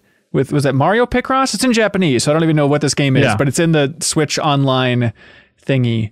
Are you playing it? No, of course not. my girlfriend's playing it, but Oh, like, well, that's like, good. I, I I I played it too. I played like a bunch of the puzzles and like it kind of blew my mind that all of a sudden like a full screen Mario was there talking to me in Japanese. And I was like, "Oh, that's weird." And then Wario showed up like in the desert and he was talking. to me. I was it's like, so going on?" cool. I love these weird games. It's like I never knew there was there was new Super Nintendo, Nintendo Wario and Mario art with like a weird level of fidelity that I had never seen before. But it's like Mario bowing to you like with Super Nintendo Yeah. graphics. Like what is Also, this? I mean, you can. I, I tweeted it, but like the the puzzle completion music sounds so close to Super Mario World's level completion music. oh, fun, like it yeah. sounds like it sounds like the the legally distinct. This kind of sounds like Star Wars, but it isn't Star. Like that's what Right. it sounds like. But uh, so and I put the. You should go check that out. It's really funny. Uh, but I love that Nintendo's releasing these games that are almost entirely in Japanese. Like Panel de Pon is genuinely one of my favorite games this year that they released on the Switch Online thing. But it's so cool to have these games that you kind of have to stumble through in Japanese. Like they're both relatively simple, but there's definitely stuff like starting up Mario Picross it's like, all right, every level that we start, it wants us to choose one of two options, and I can't read either of them. So this one, I think it's asking if you want a hint. I think ultimately what it is. Yeah, Manual or so. But- but- automatic? But it is that moment when you first start where it's like, all right, I, option A, I guess. I hope I can solve a Picross puzzle if I press that button. Right, right. Yeah, it's a it's a fun time. At least it looks like uh, you know, she's having fun. I I wouldn't touch It's that. cool. It's, It's- way too it's- complicated. is, yeah. Yeah. Um hey, speaking of fun time, uh you know, we normally save pu- uh, plugs and pugs for later on in the podcast, but I wanted to mention and we'll talk more about it, but uh a lot of people have been asking and we are doing Extra Life this year. The big charity stream to raise money for Gillette Children's Specialty Healthcare in St. Paul, Minnesota. That is happening November 7th. It is a 25 hour stream for charity. Uh, is going to be starting at 8 a.m. on November 7th on that Saturday. But we're not doing it alone. We're joining forces with our old dear friends, the mothership, as we like to call them, uh, the Game Informer crew. So it's going to be a fun time. We're going to be having a whole Game Informer cross MinnMax, I believe is the official wording uh, for this big extra live stream. And so we're going to be taking over Game Informer's YouTube account, maybe vice versa. The technical details we have to figure out exactly, but we'll be streaming and tearing down that barrier and we'll be guesting on their segments they'll be guesting on our segments and it's all going to the same place and all raising money. So please look forward to that. And also let us know what segments you want if you enjoyed some extra life stuff in the past from us what segments you want us to get back to. And like you know it's tough to know like well how min maxy should we make it? Like you know i'm thinking like should we do photo mode snap live? It seems like that'd be a fun thing to do for like an hour chunk in the middle of uh, extra life Kyle. Like I think Joe would be really funny on Photo Mode Snap Live. Like it's fun to now pick and choose. Like oh, who would be a good Game Informer editor for this min maxy thing? So it should be a wonderful time, and we'll be sharing more deal- details about that in the future, of course. Um, Leo, you excited for that? Super excited. That's I'm I'm obviously disappointed we won't be together again. Yeah. Like in previous years, but it's always a highlight. Yeah, for sure. And Leo, I've been to ask you, do you know how this whole thing operates? Oh. I it's on the tip of my tongue. Yeah, take your time. Support from our generous patrons? That's right. Wonderful supporters that go to patreon.com slash minmax2n and, and support us at any tier. We appreciate any support you want to send our way, uh, and including some big supporters like the Bambox. They say, hello, Minmaxers. That's us.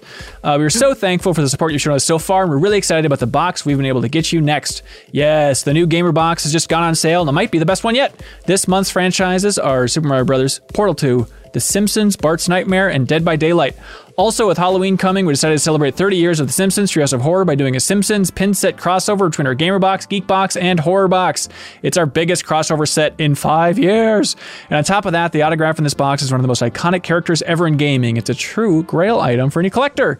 We can't wait for you to see what it is. Be sure to reserve your October Gamer Box at thebambox.com. And then hit us up on Facebook or Twitter to become part of the BAM community. Thank you, Bambox, for your support. The Bamly. Here's a free one for you. The Bamly. Hang on, write this down for next time. The Bamly. Go to thebambox.com. Thank you so much for your support. We appreciate it. And also thanks to our dear friends at I Am 8-Bit. They want everybody to know that they are now selling the Ori Collector's Edition on Switch, Xbox One, and PC. It has an amazing transforming display box case with a glow in the dark finish, majestic stained glass art style, uh, and a flora and fauna of Ori field guide, a sketchbook zine featuring rarely seen production art, a collectible art card set, hard enamel glow in the dark pin, physical editions uh, featuring exclusive reversible cover art that are region free and a digital download card for Ori and the Blind Forest and Will of the Wisps soundtracks by composer Gareth Coker. It looks very cool. Uh, thank you to I Am 8-Bit for their wonderful support. And they want you to know that anything in the I Am 8-Bit store under $100, you can use the promo code this week, Monumental Valley 2 for 10% off anything in the store. So that code is M I N N U M E N T V A L L E Y 2 for 10% off anything in the I Am 8 Bit store. Thank you to I Am 8 Bit for supporting us in a big way. You can support us too by submitting a comment or question for us to read on this very show. You can help make the show better any way you want. Every week we choose the question of the week, and I Am 8 Bit ships them an amazing prize from their online store. And this week it's, you probably guessed it because it's connected. I guessed it. I know what this is. Monument Valley plushies. Uh, so the winner, Those famous sounds they make. I haven't played the game, but look at them go! They're very cute. And so our favorite question of the week, uh, we'll ship out these amazing Monument Valley plushies. So thank you to I Am 8-Bit and show them some love, please, for supporting MinnMax in a huge way. Leo Vader, you're a very nice gentleman, but I understand that you hate the community and you're sick of these effing questions. I just, it's always fun community emails. And I have said time and time again, make it less fun and I'll be there. Yeah. I understand. Well, the problem won't is budge. it's going to be very fun this time. Too fun for you. So we're going to swap you out and get uh, a wonderful guest star in here. But Leo, it's been a pleasure, and we'll see you next time, sir. Bye, everybody. You gonna clap, Chief? Was that? Leo, you want to clap out of here? Sarah Podzorski, Wow. dear friend of the show, returns. Uh, do you remember the last episode you're on? I'm trying to remember. I was on one of the podcasts. Okay, and then th- this, it was us. Yes, and then you were on the deepest dive for Animal Crossing, and people might recognize your voice from Eight Four Play. That podcast, uh, you have localized for a number of games. You're Yep. You've produced games, yes. Yep. I am a now a corporate shill. But that's oh, okay. how does it feel? Um, it pays the bills. Cool, It man. pays them bills, so I don't complain. She'll pay Yeah, bills. hey, I'm one of those two as well now. So you know, high five. High Boom. five. yeah, Kyle. We talked about it a lot on the MinnFax, our Patreon exclusive podcast. But how's the new job going? Anything new to report? No, it's going good. I'm having a good time. I'm learning a lot of stuff. It's cool. From the publisher perspective, Uh, no, like I'm interesting behind the scenes stuff that like I was always trying to get out of people as a journalist that I, I never could. It is. It's weird being on the other not side. secrets, isn't it? by the way. I'm not like, you know, like All right, spreading relax. rumors or anything. Just think like budgets and stuff like that. It's like, oh, I've always been curious about that kind of stuff, you know? yeah, yeah. Sarah, what have you learned uh, in your role? Um, so I went from obviously like localization to community management to production and then marketing. And for me, it's always like the timelines. Like the timeline in which some of these assets, especially in marketing or for games, have got out the door are much shorter than you would imagine. We're literally like racing to the finish line and like scrubbing it, and we're like, get it out, get it out, get it out. Um, so it's a lot. It's pretty chaotic. Um, also the approval process whenever I see a triple A game trailer, like a- any kind of like PlayStation event, anything, I just look at it and I'm like, how many people had to look at this trailer? How many cooks were in this kitchen just to get this trailer out? Because everybody has an opinion from your boss to your boss's boss to like your mom, and it's just. And then it's Gotta get your mom on that email thread. Mm-hmm. Let's copy her in there. God, Kyle, I, At mom. I think you were a Game Informer for this. I don't know how much you remember it, but even with all that approval, there's still weird things like happen where I remember, I think it was a trailer for Ground Zeroes that was sent over and it's like, okay, Konami embargoed it for this time at Game Informer, put it up then. And so we put it up in the back end ready to go. And then like right before it was about to go live, they sent out another email like, oh, for the love of God, don't run that. Turns out we don't have the rights to use that music that's in the trailer. That happens all the time. That happens all the time. How? You're, Either you have I- approval or don't, It's right? because like companies get so big and people leave. So like Bob, who was on the legal department for 25 years, doesn't work here anymore.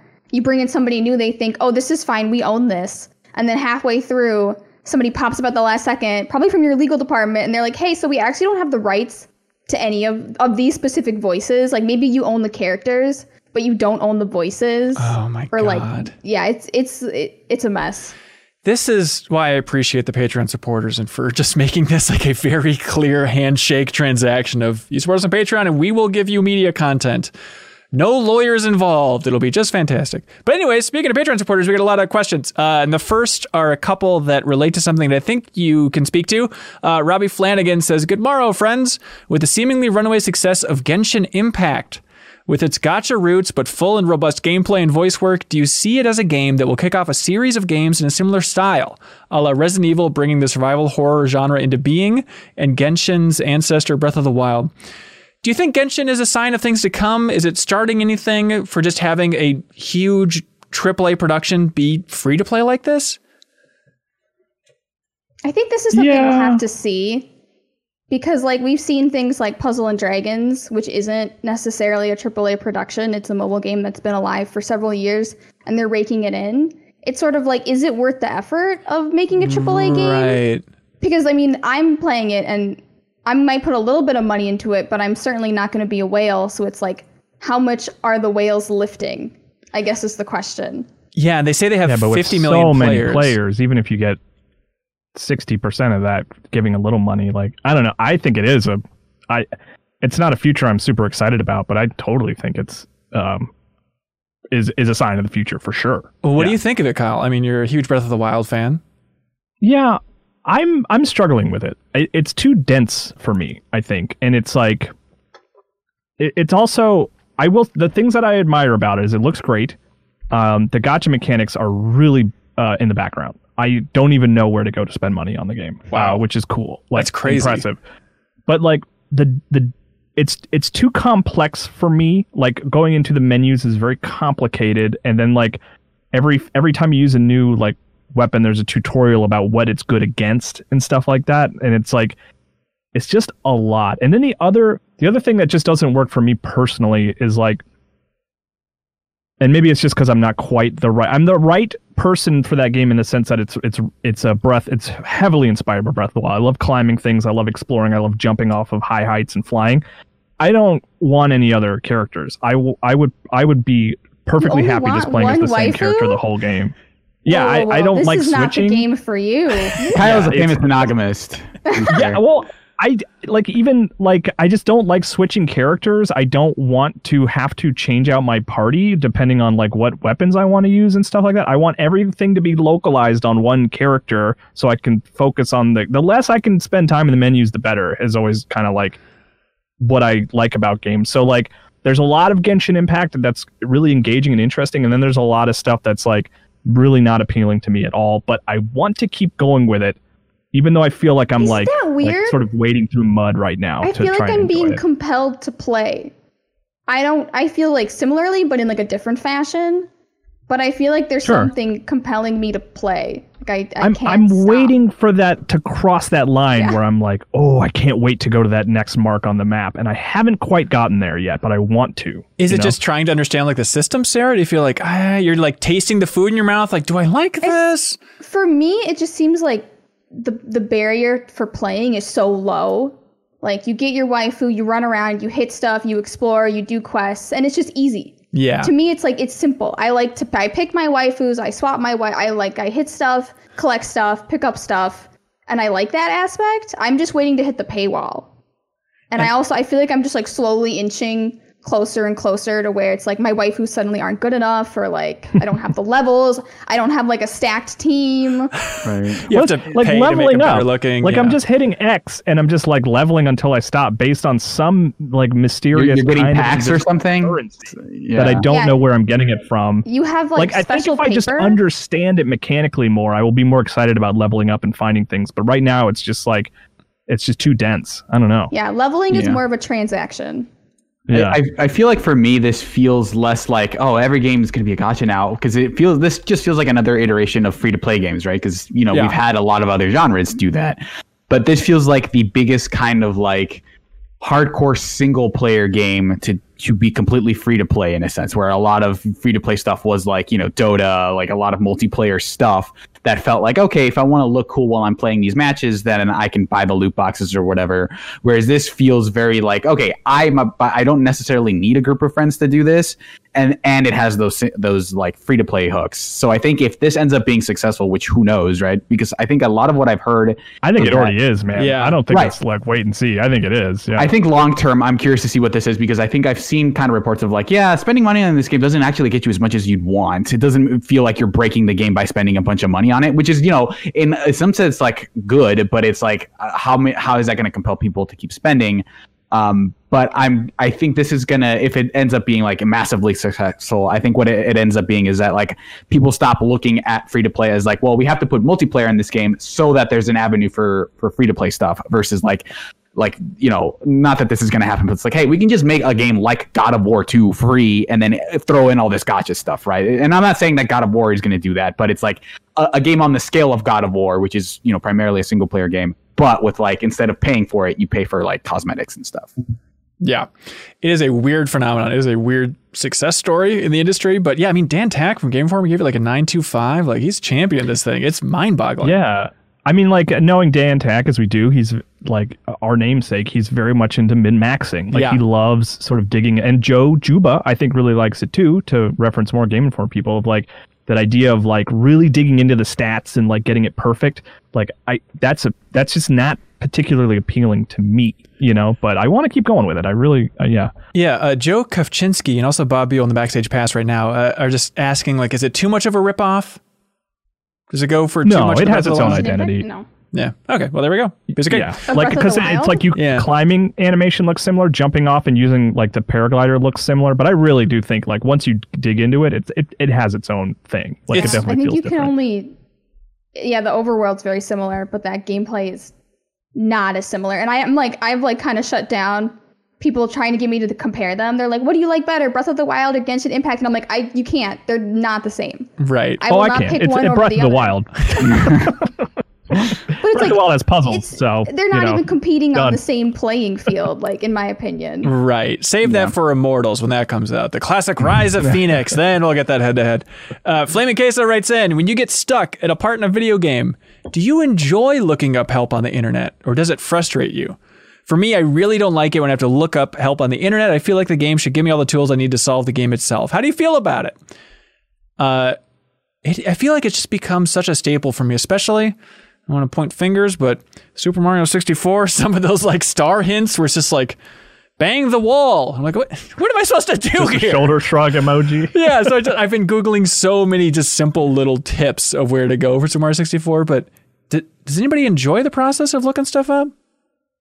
I, I hate it. I'm embarrassed when I have to do it. I do it a lot for Tony Hawk recently. Oh, like, how do I yeah. open that door so I can go get that secret tape? And like, I just I feel gross doing it. I really don't like it. Especially when you get those like weird shell articles where it's like, we'll put in more data late later, and it just like looks like someone just got it up for SEO, and it's like some weird Yeah, IGN or, or like the articles that are like way too long for what you're looking for. And like the name of the article will be like how did how to open that door? And tony hawk and they'll start like well tony hawk was born in 19 whatever. And it's like this really long history that contextualizes the thing and i, I don't need that context. Uh, but i i try to avoid it as much as possible but uh, with mario 64 actually specifically there were a couple of like if i'm not enjoying the level specifically right. I, I think that's when i'm more likely to to look something up yes. For get- me, it's the the YouTube videos. Now that you bring up the really long articles, I hate when I'm like, "How do I get here?" and a YouTube video pops up. I'm like, "Can you just tell? I don't want to watch it. Can you just in like two sentences tell me how to get there?" Kyle, as the world's biggest Stadia defender, um, and you can't question it, uh, do they have that implementation that they teased at GDC in 2019 where they said that you could like hit a button and it would like know where you are in the game and then show you a YouTube walkthrough that would match the screen exactly? Is that in the system at this point?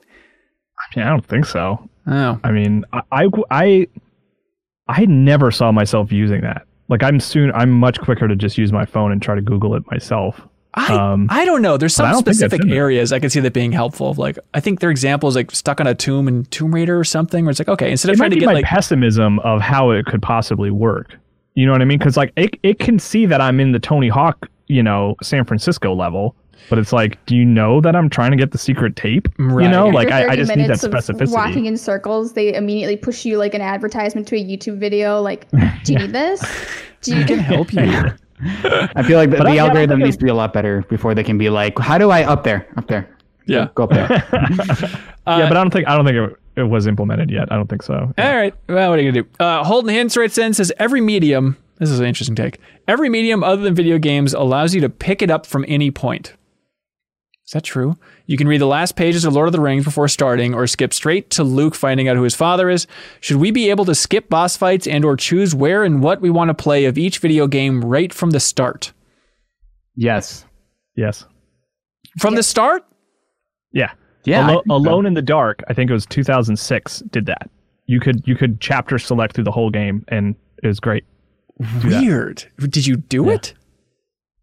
I you know what I did because like I I missed a, a story sequence and I was able to go back and just like watch that one part that I missed that I accidentally skipped the cutscene or something. Huh. And then also I was able to see the alternate endings without having to play a bunch. yeah, I love guess it. so. I, do it like uh, the Master Chief collection kind of did that. Where Yeah, you're just like, right. yeah, go wherever you want. You're Yeah. right. That was really fun just to go in there and be like, just jump through all those different levels. You know, you kind of get a little Yeah, bit you want to play all like, the tank levels? Go for it. You know. Right, right. And so just remove it from the remaster treatment and actually just give it to the base games is the theory. Yeah, Yeah. all right. Maybe Holden's got a point. Uh, Strange Sloth says, My girlfriend and I are making a list for October. She's handling 13 scary movies for the first half of October, and I'm doing 13 games for the second half. So I have a game for you all. Rank these games that I've selected from scariest to least scariest. All right. You ready for this? We can probably Right. simplify I it for just like, like we're gonna need to keep a running list. we can here. just track like top of the list, bottom of the list type of stuff. Okay, scariest to least scariest.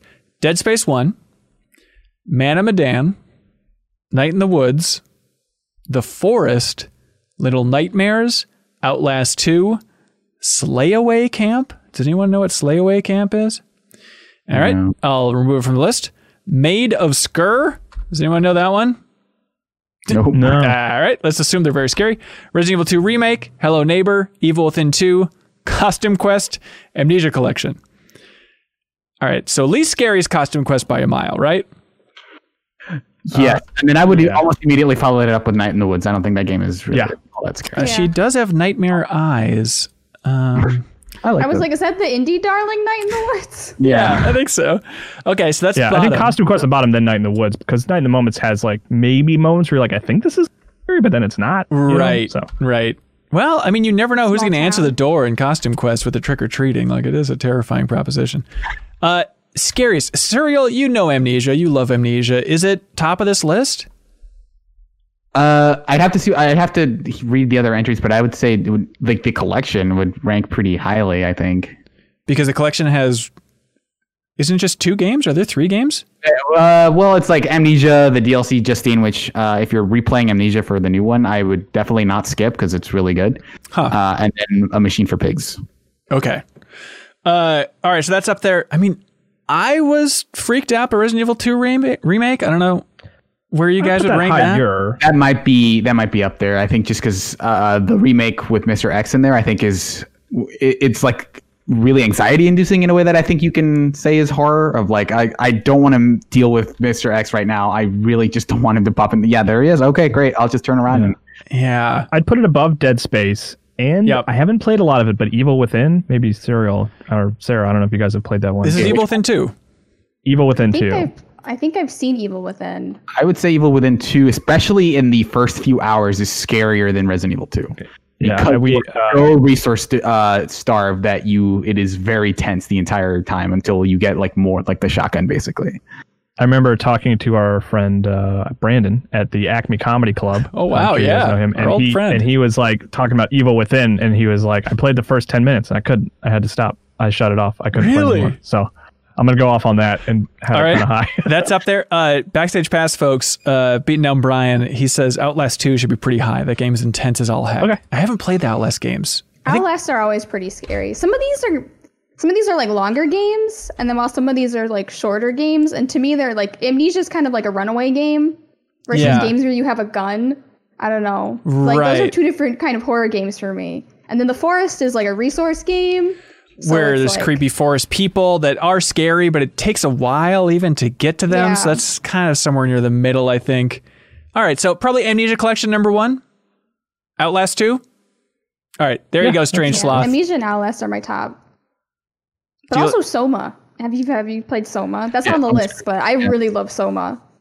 Someone's just like I, I I don't know that it's like the scariest game, but it's like the it is probably it would be the my favorite game on that list. I think. Yeah. I'm the I'm the most unnerved by Soma. Yeah. Ugh. And then those are the developers that are making the next Amnesia, right, Suriel? Yeah. Frictional. Okay, there we go. And when's that coming out? It's soon, right? That's the twentieth. Wow, yeah. Uh, White Max says, I've been replaying Pokemon Fire Red and I've been reminded of how annoying status condition effects are. My question to you all is which is the worst and why is it confusion? uh, that is correct. It is actually confusion.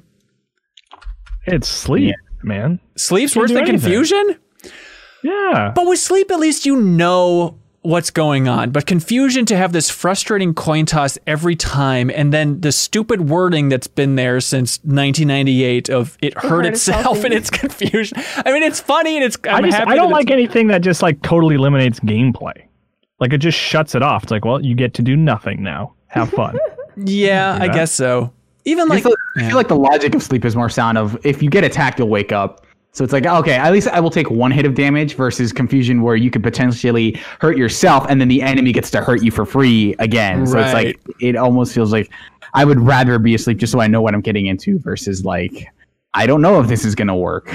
And then if we expand beyond Pokemon, uh, I think the worst jazz effect is specifically Atomic Bomberman. There is a like a way you can get sick that'll give you bomb diarrhea. And it makes like loud farting sounds, and then it just every bomb you have in your arsenal is just flying out of you at all times, and it is the worst. You just gotta just sprint and just hope that you can navigate it in a snake-like way. It's very fun. Uh, James Smith writes in and says, "Hey, with Crash 4 releasing the great reviews and the industry is glowing or industry's growing taste for old IP, do you think platformers are on their way back in?" No, I think there's a fun bubble right now where it seems like 2020 there's a lot of platformers a lot, rising, a lot of next gen stuff is like Ratchet and um, that's true. the game whose title we will never remember that you called correctly the moment they showed the title. Oh, you mean Kena Bridge of Spirits? yes, yes. That looks like a platformer. Yeah, Astro's there's- there's a little bit of a resurgence here. Sackboy. You're right. Yeah, maybe that'll be the test is how well those will sell. But I again, this is all based on just you know how it feels. But it, it bums me out that it feels like Crash is not getting that much love, and I think it's cementing that idea that we talked about when we talked about the Tony Hawk remake, remake, where it's like people just want to feel like they're 12 years old again and they're buying these remakes. But if they were to make a new Tony Hawk game that played as well as the remake did, I don't think it would sell that well. And I think that's what's happening with Crash, right? Like people just want the nostalgia of platformers. They don't really want new platforming experiences, is my theory. Yeah. That's a good theory. All right. I I mean, I think uh, I think in the indie space you're seeing a lot of platformers still, but I don't think a a lot of them are breaking out, you know, on the level that something like Crash is. So I think if you if you're like a big platformer fan, I think there are games out there, but I don't like if you're a general gaming fan, I don't think you're getting a lot of like, oh, you should play this platformer uh, versus like just genre fans. yeah. Uh, Also, a Balan Wonderland too. yes, that was the other one for the People keep bringing that up to me, Really? and Why? I should because of um the very similar Chao Garden, I believe. They have Mhm. wait because you're Sonic obsessed with the Chao Garden from Sonic Adventure 2. Yes, I am obsessed with the Chao Garden from Sonic Adventure 2. I am obsessed with it. What It is is a it? game within a game, and it's Yes. the only game worth playing in Sonic Adventure 2. It's the best Cow part of Garden. Sonic Adventure 2. Yes, absolutely. It's the reason to go back to play those games is because Mm-hmm. you can raise little little bubble looking children and then you get to make them do karate. And then you put them in the Olympics, and Yeah. you watch them run, And then accidentally throw them at the wall because you pressed the wrong button. or on purpose because you need Yeah. to. You I need to turn you into a devil child. Eat wall. Eat Wall. Wait, so what? They have something like that then in Balan Wonderland? Apparently, some I believe it's something called like the Tims. The Tims, and it's very Weird. similar. I'm just this is what I've been told. People keep Okay. coming to me and they're lot like, of "Sarah, people you gotta about check. it. It's got That sounds cool. Yeah, check out the Tims. you Gotta check out the tips. Place to be. Uh, Hans Kleinenberg uh, asks First, what's your take on the steep Patreon income drop and how would you explain it? Good question. We had a bit of a dip uh, this month that, uh, believe it or not, uh, makes me lose sleep. Um, I think it's a couple of the big supporters uh, dropping their tier down, so I'm not fully panicking, but it is one of those moments of just like, please stop dropping. Okay, we have leveled again. All right, because it's very tough running a Patreon because you have to like uh, figure out like, okay, these are the expenses, these are you know salaries, and then when that shifts in a big way on the Patreon side, it's like, oh god, all right, but we're okay, I think. Thank you. Um, and then Hans asks, second, what uh, or would you play Fatal Frame two for Extra Life? That is a very good question. would. Is that if- I would play it unasked. You don't have to ask me, and I, would play that game. have you played it before? And I, I think I played the Wii U demo, and I loved it. But I was like, I really just can't give money to this. But I really love it. it's I mean, I am curious if it would still terrify me as much as it did back then. It is still in my mind the scariest game I've ever played, but I was also, you know, 12 sitting in a dark basement playing it by myself convinced that there were ghosts surrounding my house anyway, so it was just pure nightmares. Um, but yeah, we've been talking about doing kind of a horror stream, horror themed stream, and so if I still own it, on PlayStation 2, I don't know. I might have traded into GameStop years and years ago because it was cursed. Wait, no, I see it back there. Yeah, maybe we could boot it up. That'd be a fun one to play. Uh, hang on, I got to remember to write that down as an option for uh, some sort of horror stream, maybe around our anniversary, which is coming up on October 24th. Um, Kaju Will, Suriel and Kyle, this one's for you. It's an oldie but a goodie. Uh, first time question here. I just joined the Patreon this week. Thank you, Kaju Will. Saying glad to finally be a part of the team, which leads to my question. We had this question a lot back in the day, and we just kind of let it drift off to sea, but it's never been resolved. Mm-hmm. What is our name? Are we also CLCs? Are we min mins? Are we computer loving cohorts loving cohorts? How can I refer to myself when my wife asks about this Patreon charge on the credit card? Remember this? It was like, we got to come up with some name for the Yeah. community because thank God that newspaper called us computer loving cohorts and gave us that name. That helped a lot. But So wait, we're the computer loving cohorts, yeah, I think so. or the because I like the idea of you know the the supporters being called the CLCs. You know, they're the computer loving cohorts. I mean, that's different than how they've the been cohorts. phrasing it. But you know, we were debating like, is it just min maxers for the community? I, minions with two N's, ministry with two N's. Hang on, Sarah's wincing at a lot of Sorry, these. no, no, I'm not. No, I'm not. no, I mean, coming from the localization scene, you're an expert of language. We've always known. Yes. Do you have any ideas? What should the community call itself? I like computer loving cohorts, and then you can just call them the cohorts. You can say you can just call them. Don't call them the minions. Don't call them the ministry. okay, deleting these Min options. maxers, that's okay, right? Because that gets the full name in there. Yeah, min maxers Yeah, is but I okay. feel like people call themselves min maxers, so like you're losing you're losing your audience, you're losing your focus. How Hmm. do they Yeah. separate from people who just say they min max things for fun? right. Oh, I Cohort see is what you're definitely an saying, yeah. antiquated term, so we can reclaim it. That that that domain is available in the public mind. I don't. Yeah, man, I get it. All right, that's that's pretty good. So they don't love computers like we do, but they're just the cohorts. I mean, they can still love computers, Okay. computer loving cohorts, but you know, shorten it to cohorts to make it a little bit, a little bit catchier, Yeah. God. zingier. You're so smart. Did you? What was your greatest victory in localization? Did you have like? Did you name something and be like, "By God, I've Um, done it. I this is the perfect one word." Of, well, a lot of things. Okay, so one of my greatest victories was I was naming a cow. I have a few, but one of them was naming some cows in a game. And I was like, what if I name one of them Moo and it had a baby? I'm like, what if I name one Moo and then I name the other one Mini Moo? And nobody nobody took that up against me. Um, the other thing I do is I just get in front of a lot of bad accents. you what? I just throw I get in front of a lot of bad accents. Because people- want them to be people in the game. write in. They're like, "This is going to be a Cockney accent. It's going to be Scottish." And I'm like, "Do we have a voice person who can do that?" And they're like, "No." And I'm like, "Okay, I'm throwing my body in front of it. We're not doing that." Because, it, but it's probably coming from like the writers loving old JRPGs, and it's like, well, Yes. you know, all these old Final Fantasy characters, they all have wacky ways of speaking, but when you actually have to voice that, it's like, uh-uh, don't do it. It's a nightmare. It's a hard, hard no. Oh God, But yeah, it's. I know I've you, dodged some bullets. Thank you for your guys. service. You'll never know what I've done. the wall. Thank you so much. I'm amazed by like the remote recording for VO oh, oh, sessions oh, now with the pandemic and like how that works and just It's actually. So you're talking about remote voice recording, right? yeah, I don't know how the voice quality is going to be up to par when they're just like sending a microphone to Troy Baker's house or whatever. Mm-hmm. I imagine he has a home recording studio.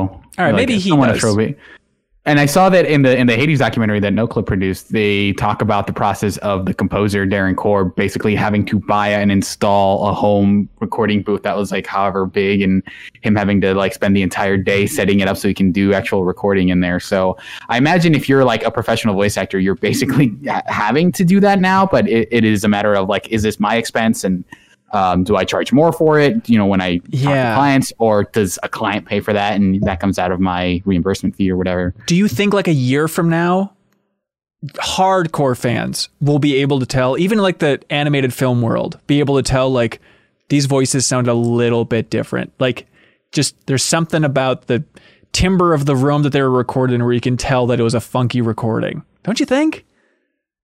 But I mean, 99% of people won't.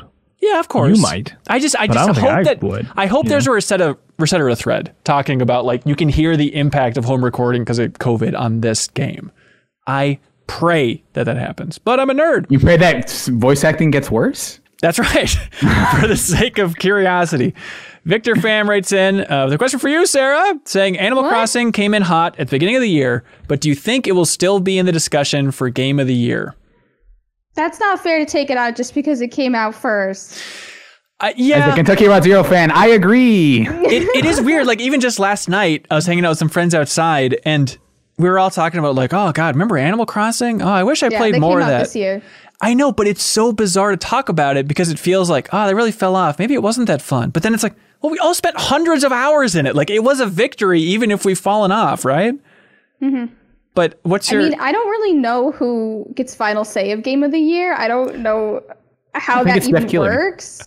Yep. Is it just him in his room with like Crash Bandicoot or something? Like, Well, I think I think the question comes down to which is like as someone who's been involved in a lot of game of the year discussions, it's not it's not like the time frame. It's not like you kick something out that came in out in January. Just the stuff you've played recently is more fresh in your mind, so you think It- about it it. always more. happens. you know, and that's what it comes down to. Yeah. You know what I mean? I, I think I've specifically made a note this year to revisit like Half Life Alyx, I, uh, Doom Eternal, and Kentucky Route Zero, which were the games that were real. I was really hot on it earlier in the year, and I, I'm try. I'm gonna try to take specific times to replay those just just so that they're fresher in my memory, and I'm not like, well, I don't necessarily remember a ton about these games because they came out earlier in the year, whereas I'm really hot on stuff like Hades now. So uh, I do want to make that effort. Yeah, it's nice to have the refresher course. Let me go in and try playing Final Fantasy VII on hard mode, or even doing like the VR simulations, just like remind myself of how good it is and why it's clearly game of the year. Uh, Sarah, do you have an hour count for Animal Crossing at this point?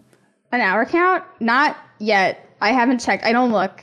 I'm Okay. still playing. Halloween event is out. Plant your pumpkins. But I remember, I mean, you were you were up there. You were in the Yeah. what three hundred? I was like 500. okay, that's amazing. oh my god.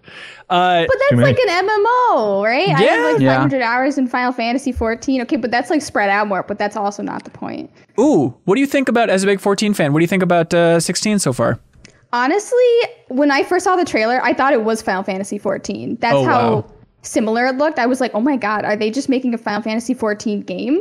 But it looks really similar based on the names. I'm super excited for it because Final Fantasy 14, if you're looking for that MMO, just get to Shadowbringers. It's like playing a Final Fantasy game, It's good. an MMO. What's it's a- good. Can I jump right to that, or is it just they've sped You up the can- process? But you can i think they i think it's an option now you can skip the early like the first story the first you know like the, the expansion or something because it's like not it's not good. Yeah. Um, very it, it was like during the game's life when they were still just it was on life support and they they keep adding random quests, but you can skip that and they can put you somewhere in the middle okay. where it's not where you're not gonna you know give up. Yeah, I played it. I think before that expansion, I maybe played like 30 hours, and I liked it. It's always one of those that I've just been debating. Like, should I go back to that? I also kind of want to go back to Old Republic. There's enough MMO stuff in the backlog that I'm meaning to get to. Um, but there was a story talking about how long they've been working on 16, and so I visited Square for the Final Fantasy 15 cover story trip, which was early 2016. And back then, it was like you know very hush hush, but uh, the 14 producer Yoshi P. What, what is that what he's referred to? Yoshi P, yeah. yeah. Um, that like it was clear that he was leading up the next Final Fantasy. So I don't know how far they were in development, but even back in early 2016, it was a thing that he was in charge of the next Final Fantasy. So that That's thing so is exciting. yeah, been in the oven hopefully for a while. So maybe it'll be releasing sooner than we expect, but I don't know anything beyond that. Um, Tactical Dreamer writes in and says, I played Final Fantasy Tactics earlier this year because I love strategy games and I never finished it. But it wasn't very fun. It was more of a homework game than a fun experience for me. What are some games that you would consider homework games? The original Final Fantasy VII. I keep trying to play it. Yeah, it's the ultimate homework It's not going well. it hasn't been going well for the last 15 years. You'll have a fine time. Use the three times speed. It'll be great. yeah. But it does. It, it feels like one that I like. I, I'm embarrassed to admit I haven't beaten the original Final Fantasy VII. It's Yeah. kind of like how I feel about it. You know. I feel this way about like adventure games, I think. Those always feel like such a slog to just pay the respect, go through this amazing genre. But in terms of genres that have not aged well, where it's just, all right, I'm just going to look at a walkthrough and just plow through this sucker just to experience it. Yeah, that that was a little bit my experience with Grim Fandango, which Yeah. I still I think it's a uh, think it's a great game, but I I didn't want to put up with like a lot of the really obscure puzzles, and that actually kind of impacted the experience because there are some things that if you kind of go through just okay, here's immediately where you should go for the solution, you are actually like missing out on explicit story beats because I think that game almost partially relies on you exploring and not getting things right to some extent. Yeah. So I feel like uh, that I got like a very kind of clipped version of that game story because I was like, oh, I'm not, I don't want to put up with like puzzles and stuff. I'll just get the solution immediately. Right. Right. But otherwise, I don't think I would have gotten through it. Yeah. And you're glad you did, right? I, I'm glad I did, but I feel like I, I would have probably maybe benefited from watching a let's play where someone is more thorough and does do everything. Yeah. Remember that stupid puzzle in that game with like the ship and the anchor on the chain going underneath it? That's the one where on my last replay of Grim Fandango, I was like, what? This is, I make a note, never play through this game again and stick to your fond memories because, oh my God, that the puzzle sucks. Uh, Brenton says, Hey, y'all, why haven't we gotten rid of comment sections? I can see how a comparatively smaller channel like MinnMax would find them helpful in getting suggestions or gauging reception. I don't see what is gained from larger news outlets having them. They seem to do more bad than good every single time, especially on sites with more toxic communities. That being said, I'm an aggressively antisocial person, so I'd love to hear what you outgoing people think. What would the ramifications if a company like IGN removed their comment section tomorrow be? Good I mean, question. Popular Science did it right a couple of years ago. Oh, did they really? Yeah, because Was that- their their argument, which I really loved, was like opening it up to the floor is not good science. you know what I mean? Right. It, it, it ended up leading, leading to people posting like misinformation stuff, right? And then like it kind of Yeah. cluttering up the point of the article. It's just like, hey, this is thing, and then someone being like, well, I heard this completely dumb, stupid thing, and people would be like, I don't know which one to believe. Um, but I, It's I a think good it- question, though, yeah. yeah. I can here. I can give a lot of insight to this Please. because I work in marketing. Um, but a lot of one, a lot of ways marketers judge like impact of a social post is by what we call engagement, which is comments. Because comments, when you leave a comment, you're like expending more energy than just giving a like. Yeah, it's getting that so mind share. and how algorithms work. So how algorithms work on like Facebook, Twitter, YouTube, probably all your other sites. How algorithms work is things that have more comments get more views. So even if the co- the, co- the comments could be absolutely garbage, shitty, horrible, dumpster fire, but even if they're mad, you're still boosting that article. So for big things like YouTube and like big companies, they don't really care if half the comments are bad as long as you're contributing to that algorithm. That's so dark Yeah. and sad. But I yeah, mean, I'm I- sorry. No, that's I'm fine. sorry to just pull back the curtain on that one. No, that's fine. That's why YouTube hid the comments. Like you can't even if you try to find YouTube comments, you have to scroll. Yeah, and then like unfurl that thing. I still like. I like reading YouTube comments, maybe because I'm numb to it on, in this job where I've read so many horrific comments about myself and my coworkers that it's almost just it's so absurd to me at this point. Um, I understand being a guy, I think it's a lot easier uh, to read those comments as well.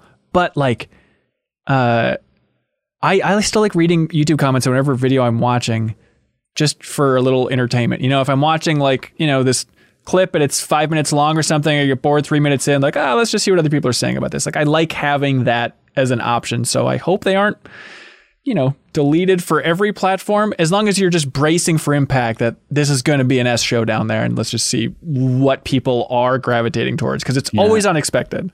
It's always. It, I also imagine it like that's you know it's sort of where the evil is contained. Whereas I think if you if you like if IGN removed their comment section, I imagine like people who are really passionate about telling people what they thought about The Last of Us Two would just email the author directly.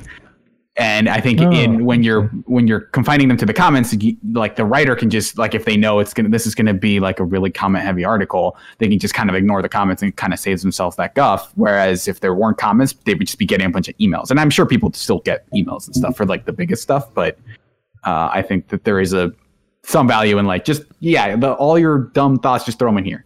and then hopefully just do the YouTube thing of minimizing it so it's still hard to see. You really have to go out of your way to kind of unfurl that sucker. Yeah. Um, okay, speaking of terrible uh, comments, um, Christopher Castillo writes in. He's he seems like a fine guy, but he wrote in, wrote in with a podcast game. I call it Ratchet and Clank Swing, Hit or Miss. The goal of the game is to correctly identify which titles below are swings, which are known working or pitch titles for the Ratchet and Clank series, hits, meaning actual titles, or misses, which means that they're completely fake Ratchet and Clank titles. So this Okay. sounds like it'd be easy, but in the swing category, it includes comic titles for Ratchet and Clank. Apparently, there's a bunch of Ratchet and Clank comics. And also like names that were surfaced that were like we almost called it this. Yes. Those are in there too. Yep. Yep. Okay. These are dumb. Uh, Kyle, Ratchet and Clank Going Commando. Is That's that a that's a hit, baby. that's a hit? All right, very easy. Uh, Suriel, Ratchet and Clank Fiends with Benefits. I'm gonna say this a, a swing. As a swing, a known working or pitch title or comic book title. Uh, Sarah, Ratchet and Clank, rip you a new one. Oh my god. Uh, miss. Miss, correct. Okay, cool, cool. Um, that's tough because that's a weapon in the game. oh, The rhino. See, I didn't know that, and I just went on the fact that that would never be approved. Well, some of these are really they're getting close here. It's, it's Some interesting of these shouldn't have been approved, probably. I like that Ratchet and Clank, like as you know, the series has gotten bigger, and especially now that Sony, you know, fully owns Insomniac, I feel like those names are getting less sexual and innuendoized. But there's a weird early 2000s window here. Okay, um, Kyle, Ratchet and Clank, uh, clock blockers. that's a hit, right? No, that's a swing. It was something. Let's see what this is. I wish he included what these things actually are. The original subtitle for A Crack in Time was Clock Blockers. Ah, okay. Yeah, it sounded familiar. I thought maybe it was like a PSN game or something. Oh boy. Uh, Sarah, Ratchet and Clank getting cocky? Miss. That's a miss. Didn't exist. Suriel, Ratchet and Clank size matters. Uh, that's a hit. That is a hit. Correct. Ratchet and Clank Kyle foreplay. Is that a swing? That is a swing. Wow. That okay, 'cause it was- was like multiplayer. Maybe deadlocked. Is that what it no, became? this was the oh my god, All for One, a working title for Ratchet and Clank All for One, which was the four-player co-op game from their uh, North Carolina studio. It's an odd one. Uh, oh, foreplay, like your old podcast, Sarah. I ate foreplay. Look at that. Oh yeah! Wow. I didn't put that together until now. now I get to sit with that for the rest of the day. Thank you. Uh huh. Hope you enjoy it. Um, speaking of enjoying things, this is not to be enjoyed. Uh, Kyle, Ratchet and Clank, multiple organisms. Well, well, hold on. First of all, Yeah. was it my turn? Or, or I'm just giving It this is one to now. you. It is now. Okay. It's. I, I think that's a miss. This was a t- uh, a comic book, the Ratchet and Clank Multiple Organisms. Oh boy, uh, that's it. This is a weird game. Thank you for writing in, Christopher Castillo. Ratchet and Clank Weird Series. Oh, actually, one more. Um, Sarah, Ratchet Yeah. and Clank Bang Bang Bang. I want to say hit. No. Trick question. It was a Japanese comic spin-off titled Ratchet and Clank Bang Bang Bang Critical Danger of the Galaxy Legend. So Sounds amazing. there we go. Good job, Ratchet and Clank. Uh, Hunter S. Sachs writes in and says, The feel good question of the week. Uh, many years ago, my 65 year old grandfather started playing video games in order to spend more time with me. He became more core audience than I did. I did 100% completion of GTA San Andreas and Oblivion and Whoa. many others. Oblivion?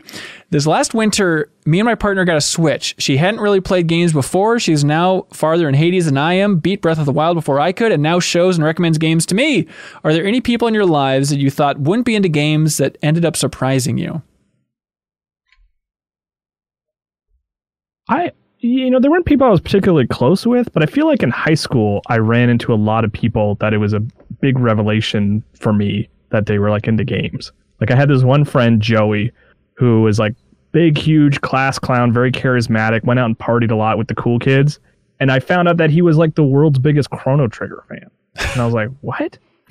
I was like, I, I had that experience a bunch of times where people surprised me by being like into obscure games, you know? Yeah, I do love that. Like, especially uh, back when I was on the cool dating scene, uh, it was always fun because at some point video games come up because my job would come up, and then it was just always just this crazy crapshoot of whatever game the person was really into. Like, you know, one person dated, she's like, I didn't really play games growing up. I guess I played one nonstop. And it was Willow for the NES. I was like, what, what a weird. Somebody else was like, I'm really into Commander Keen and only Commander Keen. It's like, just like how these certain Well, I have good news and ultimately bad news for you. oh, the turbulent life of a Commander Keen fan. Yeah, but I guess that's just a lesson. You see it with celebrities too, but everybody's playing games these days. yeah. Anyways, Matt Robinson writes in. He plays games and says, Hello, gang. Hope you're all doing well. With the upcoming release of Cyberpunk and the fact that Keanu's in it, I have a game for you. The following is a list of celebrities. Your job is to tell me what games they or just their voices have appeared in. We'll oh, see Oh, if man, that's a lot. anybody can guess. All right. Christopher Walken. Nolan North. Does anybody remember a game that Christopher Walken has appeared in? so, is real quick, is this they like they all have been in a game? It's just a matter of figuring out which one. or- Yes. Yep. Okay. Christopher Walken apparently has been in four games, which is Wow. shocking. Wow. Wow. Good Is job. that good? Oh, I don't that's know. really good. Oh my god. Uh, One is a Oh, man, I don't know. 1996 point Was it a and click adventure game. game video or something? That's right. Weapon of choice. That was a Ratchet and Clank game, I think. Oh, Uh, Ripper is an old adventure game that apparently he's in. Privateer 2 The Darkening. Uh, and then True Crime Streets of LA and True Crime Streets of New York. He was in. Jesus. right. Yeah, him and Snoop Dogg, right? All right, here's an easier one. Liam Neeson. Can anybody think of a game he was in? Star Wars Uh, Episode 3. One. There we go, Suriel. Oh, Fallout 3. Kyle, you're getting close though. He was in one other video game that is based on a movie that he was in that is very up your alley. Up your Oh, uh, Batman Begins. up your crime alley. Batman Begins. Way yeah, to they, go. Had, they had the whole cast in there. That's wild. They had. I remember there's behind the scenes footage on that disc of Michael Caine being like, "What the f- am I doing here?" really? Yeah. Get me out of this game. Uh, Matthew Perry. Uh, that'll be Fallout New Vegas. I remember you bringing that up before, Kyle. World. Dude's a huge gamer. Loves Klonoa. What? Really? Yeah. Google Matthew Perry and Klonoa. You'll find a great quote from him about Klonoa. Hey, speaking of Klonoa, you know what's a really weird moment in uh, Crash Bandicoot 4? Is when N. Brio, that beloved character, he turns into a pterodactyl and then he just looks at the camera and goes, My cloaca! And then like an egg falls out of him. But like in a video that. game, it's just this weird moment where he's screaming about his cloaca. Anyways, uh, Gary Coleman, Postal. Yes, Postal 2. And this is insane. Gary Coleman was in The Curse of Monkey Island? I feel like those are two very different Gary Colemans. That Is it? It could be. Who knows? Uh, okay, Phil Collins was in a game. Can anybody remember what he was Uh, in? Vice City. Close, not quite. Very Wait, close. what Any do you mean? stories? Yes, way to go, Suriel. Vice City Oh, Stories. oh, the- Phil Collins was in. So confident. Rug Oh. pulled out from under me. So close. Burt Reynolds. Uh, Saints Row the Third. Way to go. And apparently he was in another game that's very similar genre but more popular. Uh, Vice City again? Yes, Vice City. Way to go. Okay. Uh, So I thought- You Ben- keep guessing my city eventually. ben Kingsley. Ooh, Iron. Is there an Iron Man three video game? No. Great guess though. Prince. He was in the Prince of Persia movie. Was he in the the Prince of Persia game that came out around the same time? Number one and There, oh uh, uh, in the name of the king of Dungeon Siege Tale, was there a game based on that? No, like a Street Fighter the movie the game situation. no, uh, he was in a game that everybody knows and loves. Say it with me. Ceremony of Innocence. I don't know what that game is. is it a Castlevania game? That sounds like. Oh, interesting. It does. Yeah. Hang on. Yeah, that can't be though, can it? Ceremony No, of Innocence, CD-ROM based sounds like it, game released in 1997. There's Lament of Innocence. Yeah. Oh, uh, but then he's also in Fable 3 apparently. Really? Yeah.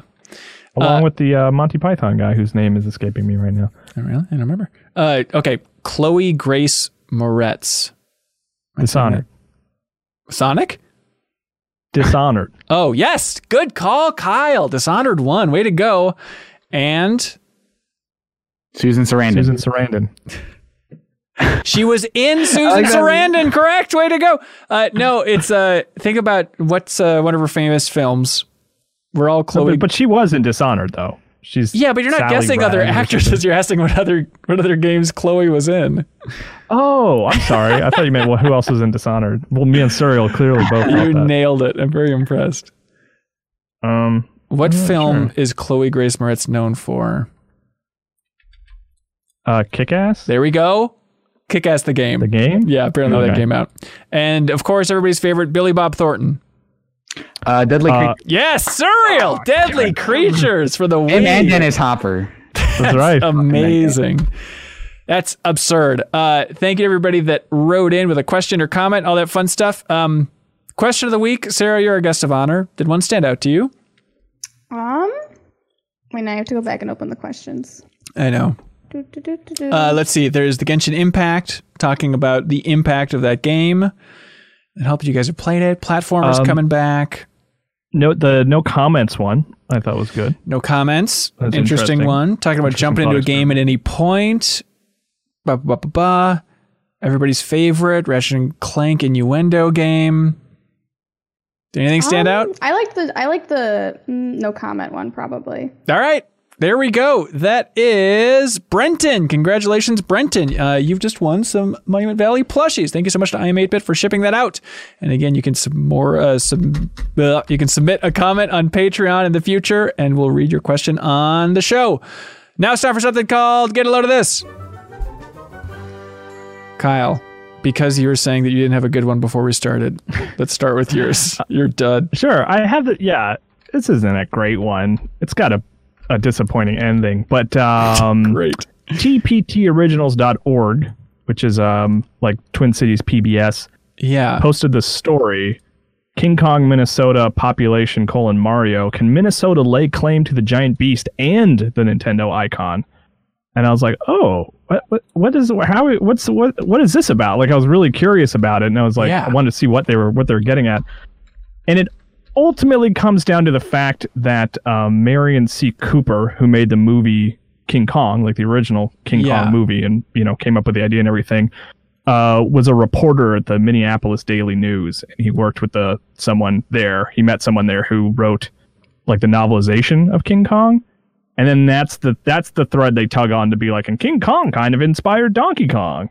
That is an So- epic stretch. And I was like, yeah, I was like, eh, I don't know. I, I thought maybe it would be more intricate and interesting. So I was a little underwhelmed by it. So, They really but I don't know. I you in with that one. Yeah. yeah, I This kind of felt Yeah, so I don't know. Sorry, is that a disappointing get a load of this? It's not going to be as long as you go back in and just leave a scathing comment, uh, just to keep the cycle rolling. We'd really appreciate it. Yeah. Um, hey, Uh, but I did learn a lot about the history of you know the making of King Kong. so yeah, that's that's good, man.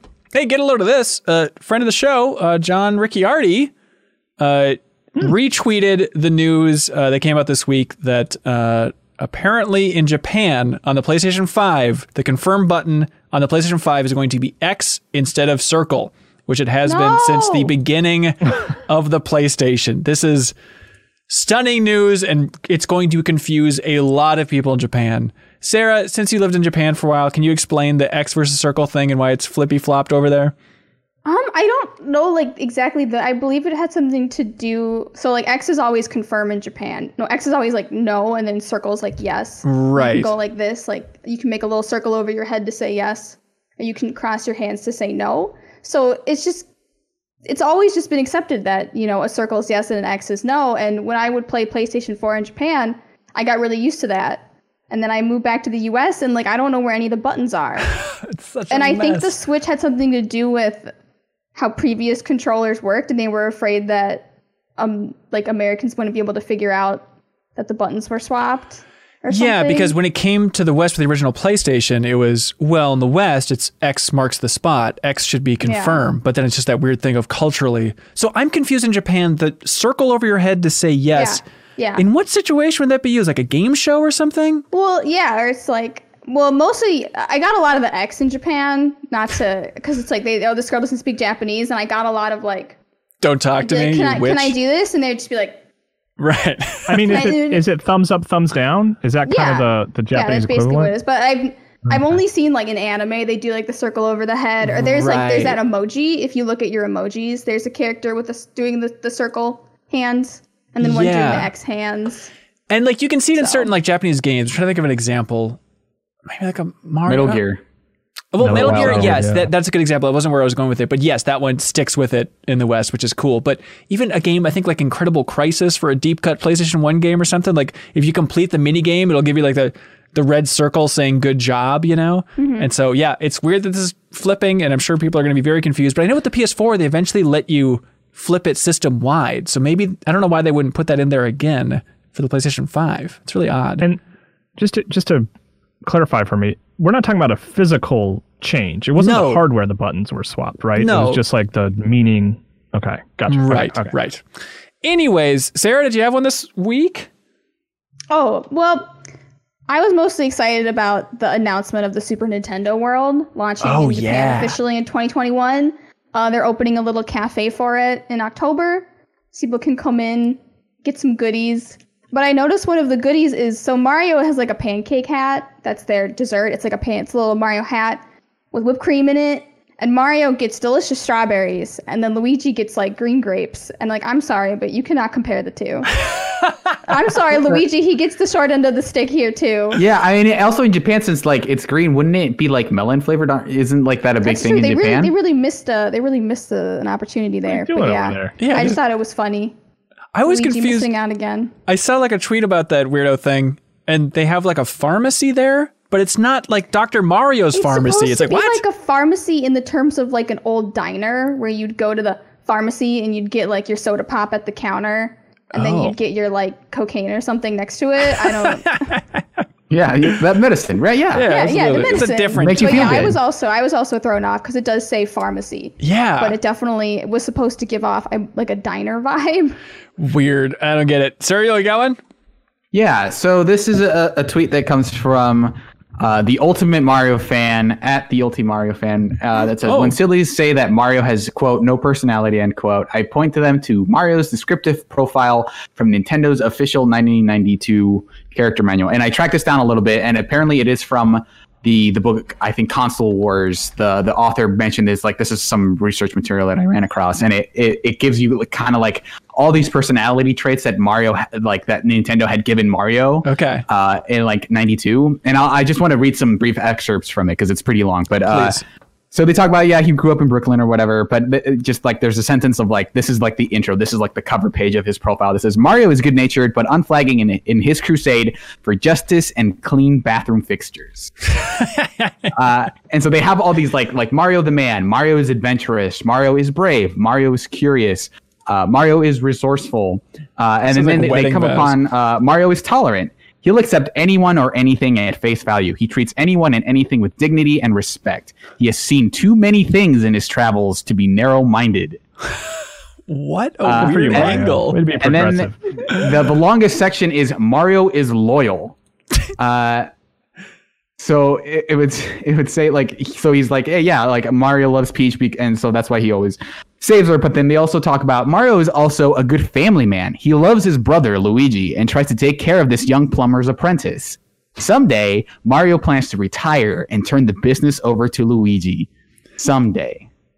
That's The weird. year of Luigi was like a test. then that brought up him, the question of if Mario's ready to retire, isn't Luigi like in Right behind similar him. age? Yeah. Luigi would also be ready to retire. So do you just give it to a Toad? Like yeah. So what plan is I- not well thought out. What is the age difference between Mario and Luigi? Because they mentioned like like even as as of Odyssey, Mario is like 25. So that's Luigi's gonna be waiting a long time. Well, hang uh, on. so Yeah. for him to retire. What was it? There was something, yeah, recently where it was some Nintendo thing where like, oh yeah, Mario is.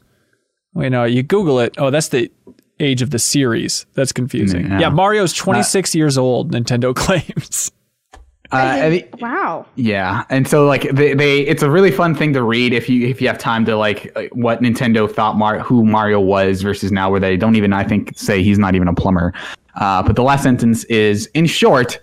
Uh, sorry, the one thing Mario isn't is tall. Uh, Mario is the kind of guy kids would love to hang out with. Dot dot dot all day long. Wait, is that threat. like It's beautiful, man. they I say gotta play get- more Yeah. video games with Mario Yeah. all day, play all day. Don't leave us. Uh, we had to get a load of this from the community Discord as well. We have a channel dedicated to people posting a lot of great stuff all the time. Um, and this is from Fred the Ghost in the community posted this chart showing um, usage of Steam throughout the year. And naturally, of course, there is a spike every weekend of people using Steam. But then since the quarantine, since like March, it's amazing because you can watch it go from like zigzaggy spikes to then just this smooth curve because weekends no longer mean anything. And it like mirrors the same curve that happens normally around like the holidays. Hmm. Like Christmas hmm. break or something. And now it's just one smooth gaming ride. It's just bizarre to see COVID impacting the Steam charts, everybody. Fun data. Thank you, everybody in the Discord that posts all those great get loads of this. Um, Kyle, anything you'd like to plug? Vote for the love of God, please vote. Be like Mario. Every week. If I'm not here to actively plug it myself, just assume that I want you to vote. You're, every time you're listening to the podcast, you're screaming. It's just you're one Google search away of just figuring out how to vote early, how to take care of this, and then iwillvote.com is very helpful for me to figure out how to vote early. So let's plug that site. there we I go. already Kurt. voted. I got my ballot on Saturday. Nice. Nice. Yeah, that's the California, the Los Angeles life. God, you're living it up. Yeah. Here's They're like, here's do not leave your house. Here, take this. Here's a specific request too. Like you can do it now, you can do it on on voting day or whatever, but everybody can think of like three people they know in their life that might be on the fence about voting. You know, I could see, you know, some people, some friends like, ah, I don't know, what's the point. Just go ahead and text them at some point asking them or sending them a link to what's the site again, Kyle? I think iwillvote.com. Okay. Yes. Let me just double check that. But I just mean, take care of your friends that are trying to be lazy. Yeah, and with with there being so much of an initiative to to send in your ballot versus going to the booth, uh, if you have time, uh, try to do the research on like every like on the down ballot candidates because it's not like you know I've I've gone into the voting booth a few times and said like well I can read the parties and kind of make my my assumptions based on that, but it's like once you're you're kind of getting into judges and uh, like a lot of the smaller roles, it's hard to like these are just two names I don't know. So do a little Yeah. like you can now Google those names uh, instead of you know just filling in one bubble and hoping for the best. So Yeah. if you have time, you should definitely make that do that research. That's a good point. On a much lighter note, uh, MinnMax stuff uh, this week. Uh, we posted Better Quest, our big, huge community call-in show all about getting better with Jeff Cork. That's up on our YouTube channel and the Patreon exclusive podcast feed as well. That's a fun time talking about our goals. Um, Sarah, get a load of this. Um, my goal this month that I talked about on the podcast is something that was very uncomfortable, where I made an anonymous survey about like my personality and qualities and how I am as a friend, and I sent it out to 40 of my friends. You have 40 friends? I was also surprised by that. It turns out, yeah, 40. I don't know where I would send that. You can send it our way. Uh, Suriel and Kyle, did you guys fill that out? It was anonymous, so I don't know. I did. Yeah. Yeah, it's a weird And I experience. took it but- seriously. Thank jokes. you. Yes, I, I had to keep screaming, please no jokes, please no jokes. Uh, so I go through the results of all those anonymous surveys on Better Questions. Yeah, you, you can't tell it's me, but I'm the one who did all jokes, oh, that was very funny. Yeah. and not not related to the question. It was just knock knock jokes the whole way down. It's killer, man. Uh, also, we have a new episode of our music podcast, Crossfade, coming up on Friday. And Ana Diaz, I'm sorry, Ana Diaz uh, is on this episode, and they're talking about Frank Wait, so I got to Ocean. download it and put it on an SD card and then put it in the 3DS. but it's the only way to listen to Crossfade or music podcast. But no, uh, they're reviewing uh, Blonde from Frank Ocean and then King, an album from King Yeah. as well. So you can check Uh, that out. Blonde, one of my favorite albums of all time, so I'm excited to hear. Is it. that right? Yeah, there are a lot of Yeah. people that are like Frank Ocean. I was like, I, I've never. that I, album is incredible? All right. Well, you can listen to Crossfade or music podcast to learn all about it. Um, and then also check out the fa- grand finale for Super Mario 64, The Deepest Dive, all that fun stuff. Um, Sarah, what would you like to plug? Um, I have a Twitter at SarahPodz. I have a Twitch stream. I stream four times a week, also at SarahPodz. And then I also have a YouTube channel where I upload some from compilations of my Twitch stream. Yeah. Well, that's awesome. Check it out. We'll have links below. Um, oh, also one more plug is uh, the MinnMax subreddit. Uh, there's, you know, the Discord is hopping. It's great. It's a great friendly community. But I noticed the people on the subreddit were like, oh, they never talk about us. So if you're looking for a place where you don't have to support us on Patreon to have a MinnMax community, you can go check out that subreddit, share some links, jump in the comments. They seem nice so far. So check that out too. And thank you to everybody that supports us at the $50 tier who gets a plug at the end of the podcast here. We have the Bambox, I am 8-Bit, Mirko, Tur- Mirko Arico Torreno, Zachary Pliggy, Rebecca Lang, Beaten Down Brian, Brian with a Y, Captain Stubbs 1, Mark Seliga, Jawar Hello, Ludwig Roque, Andrew Valla, Jesse Vitelli, Sam Miami 83, Thomas Hoster, Snake 24, Yarrow, William Garcia, Spiral in Your Eyes, Richard Smuts, Spider Dan, Alex Payne, Preetham, Yarla Gata, JT Fell, Steve Bamdad, and Chris. Thank you so much, everybody. Be good, have fun, let's go.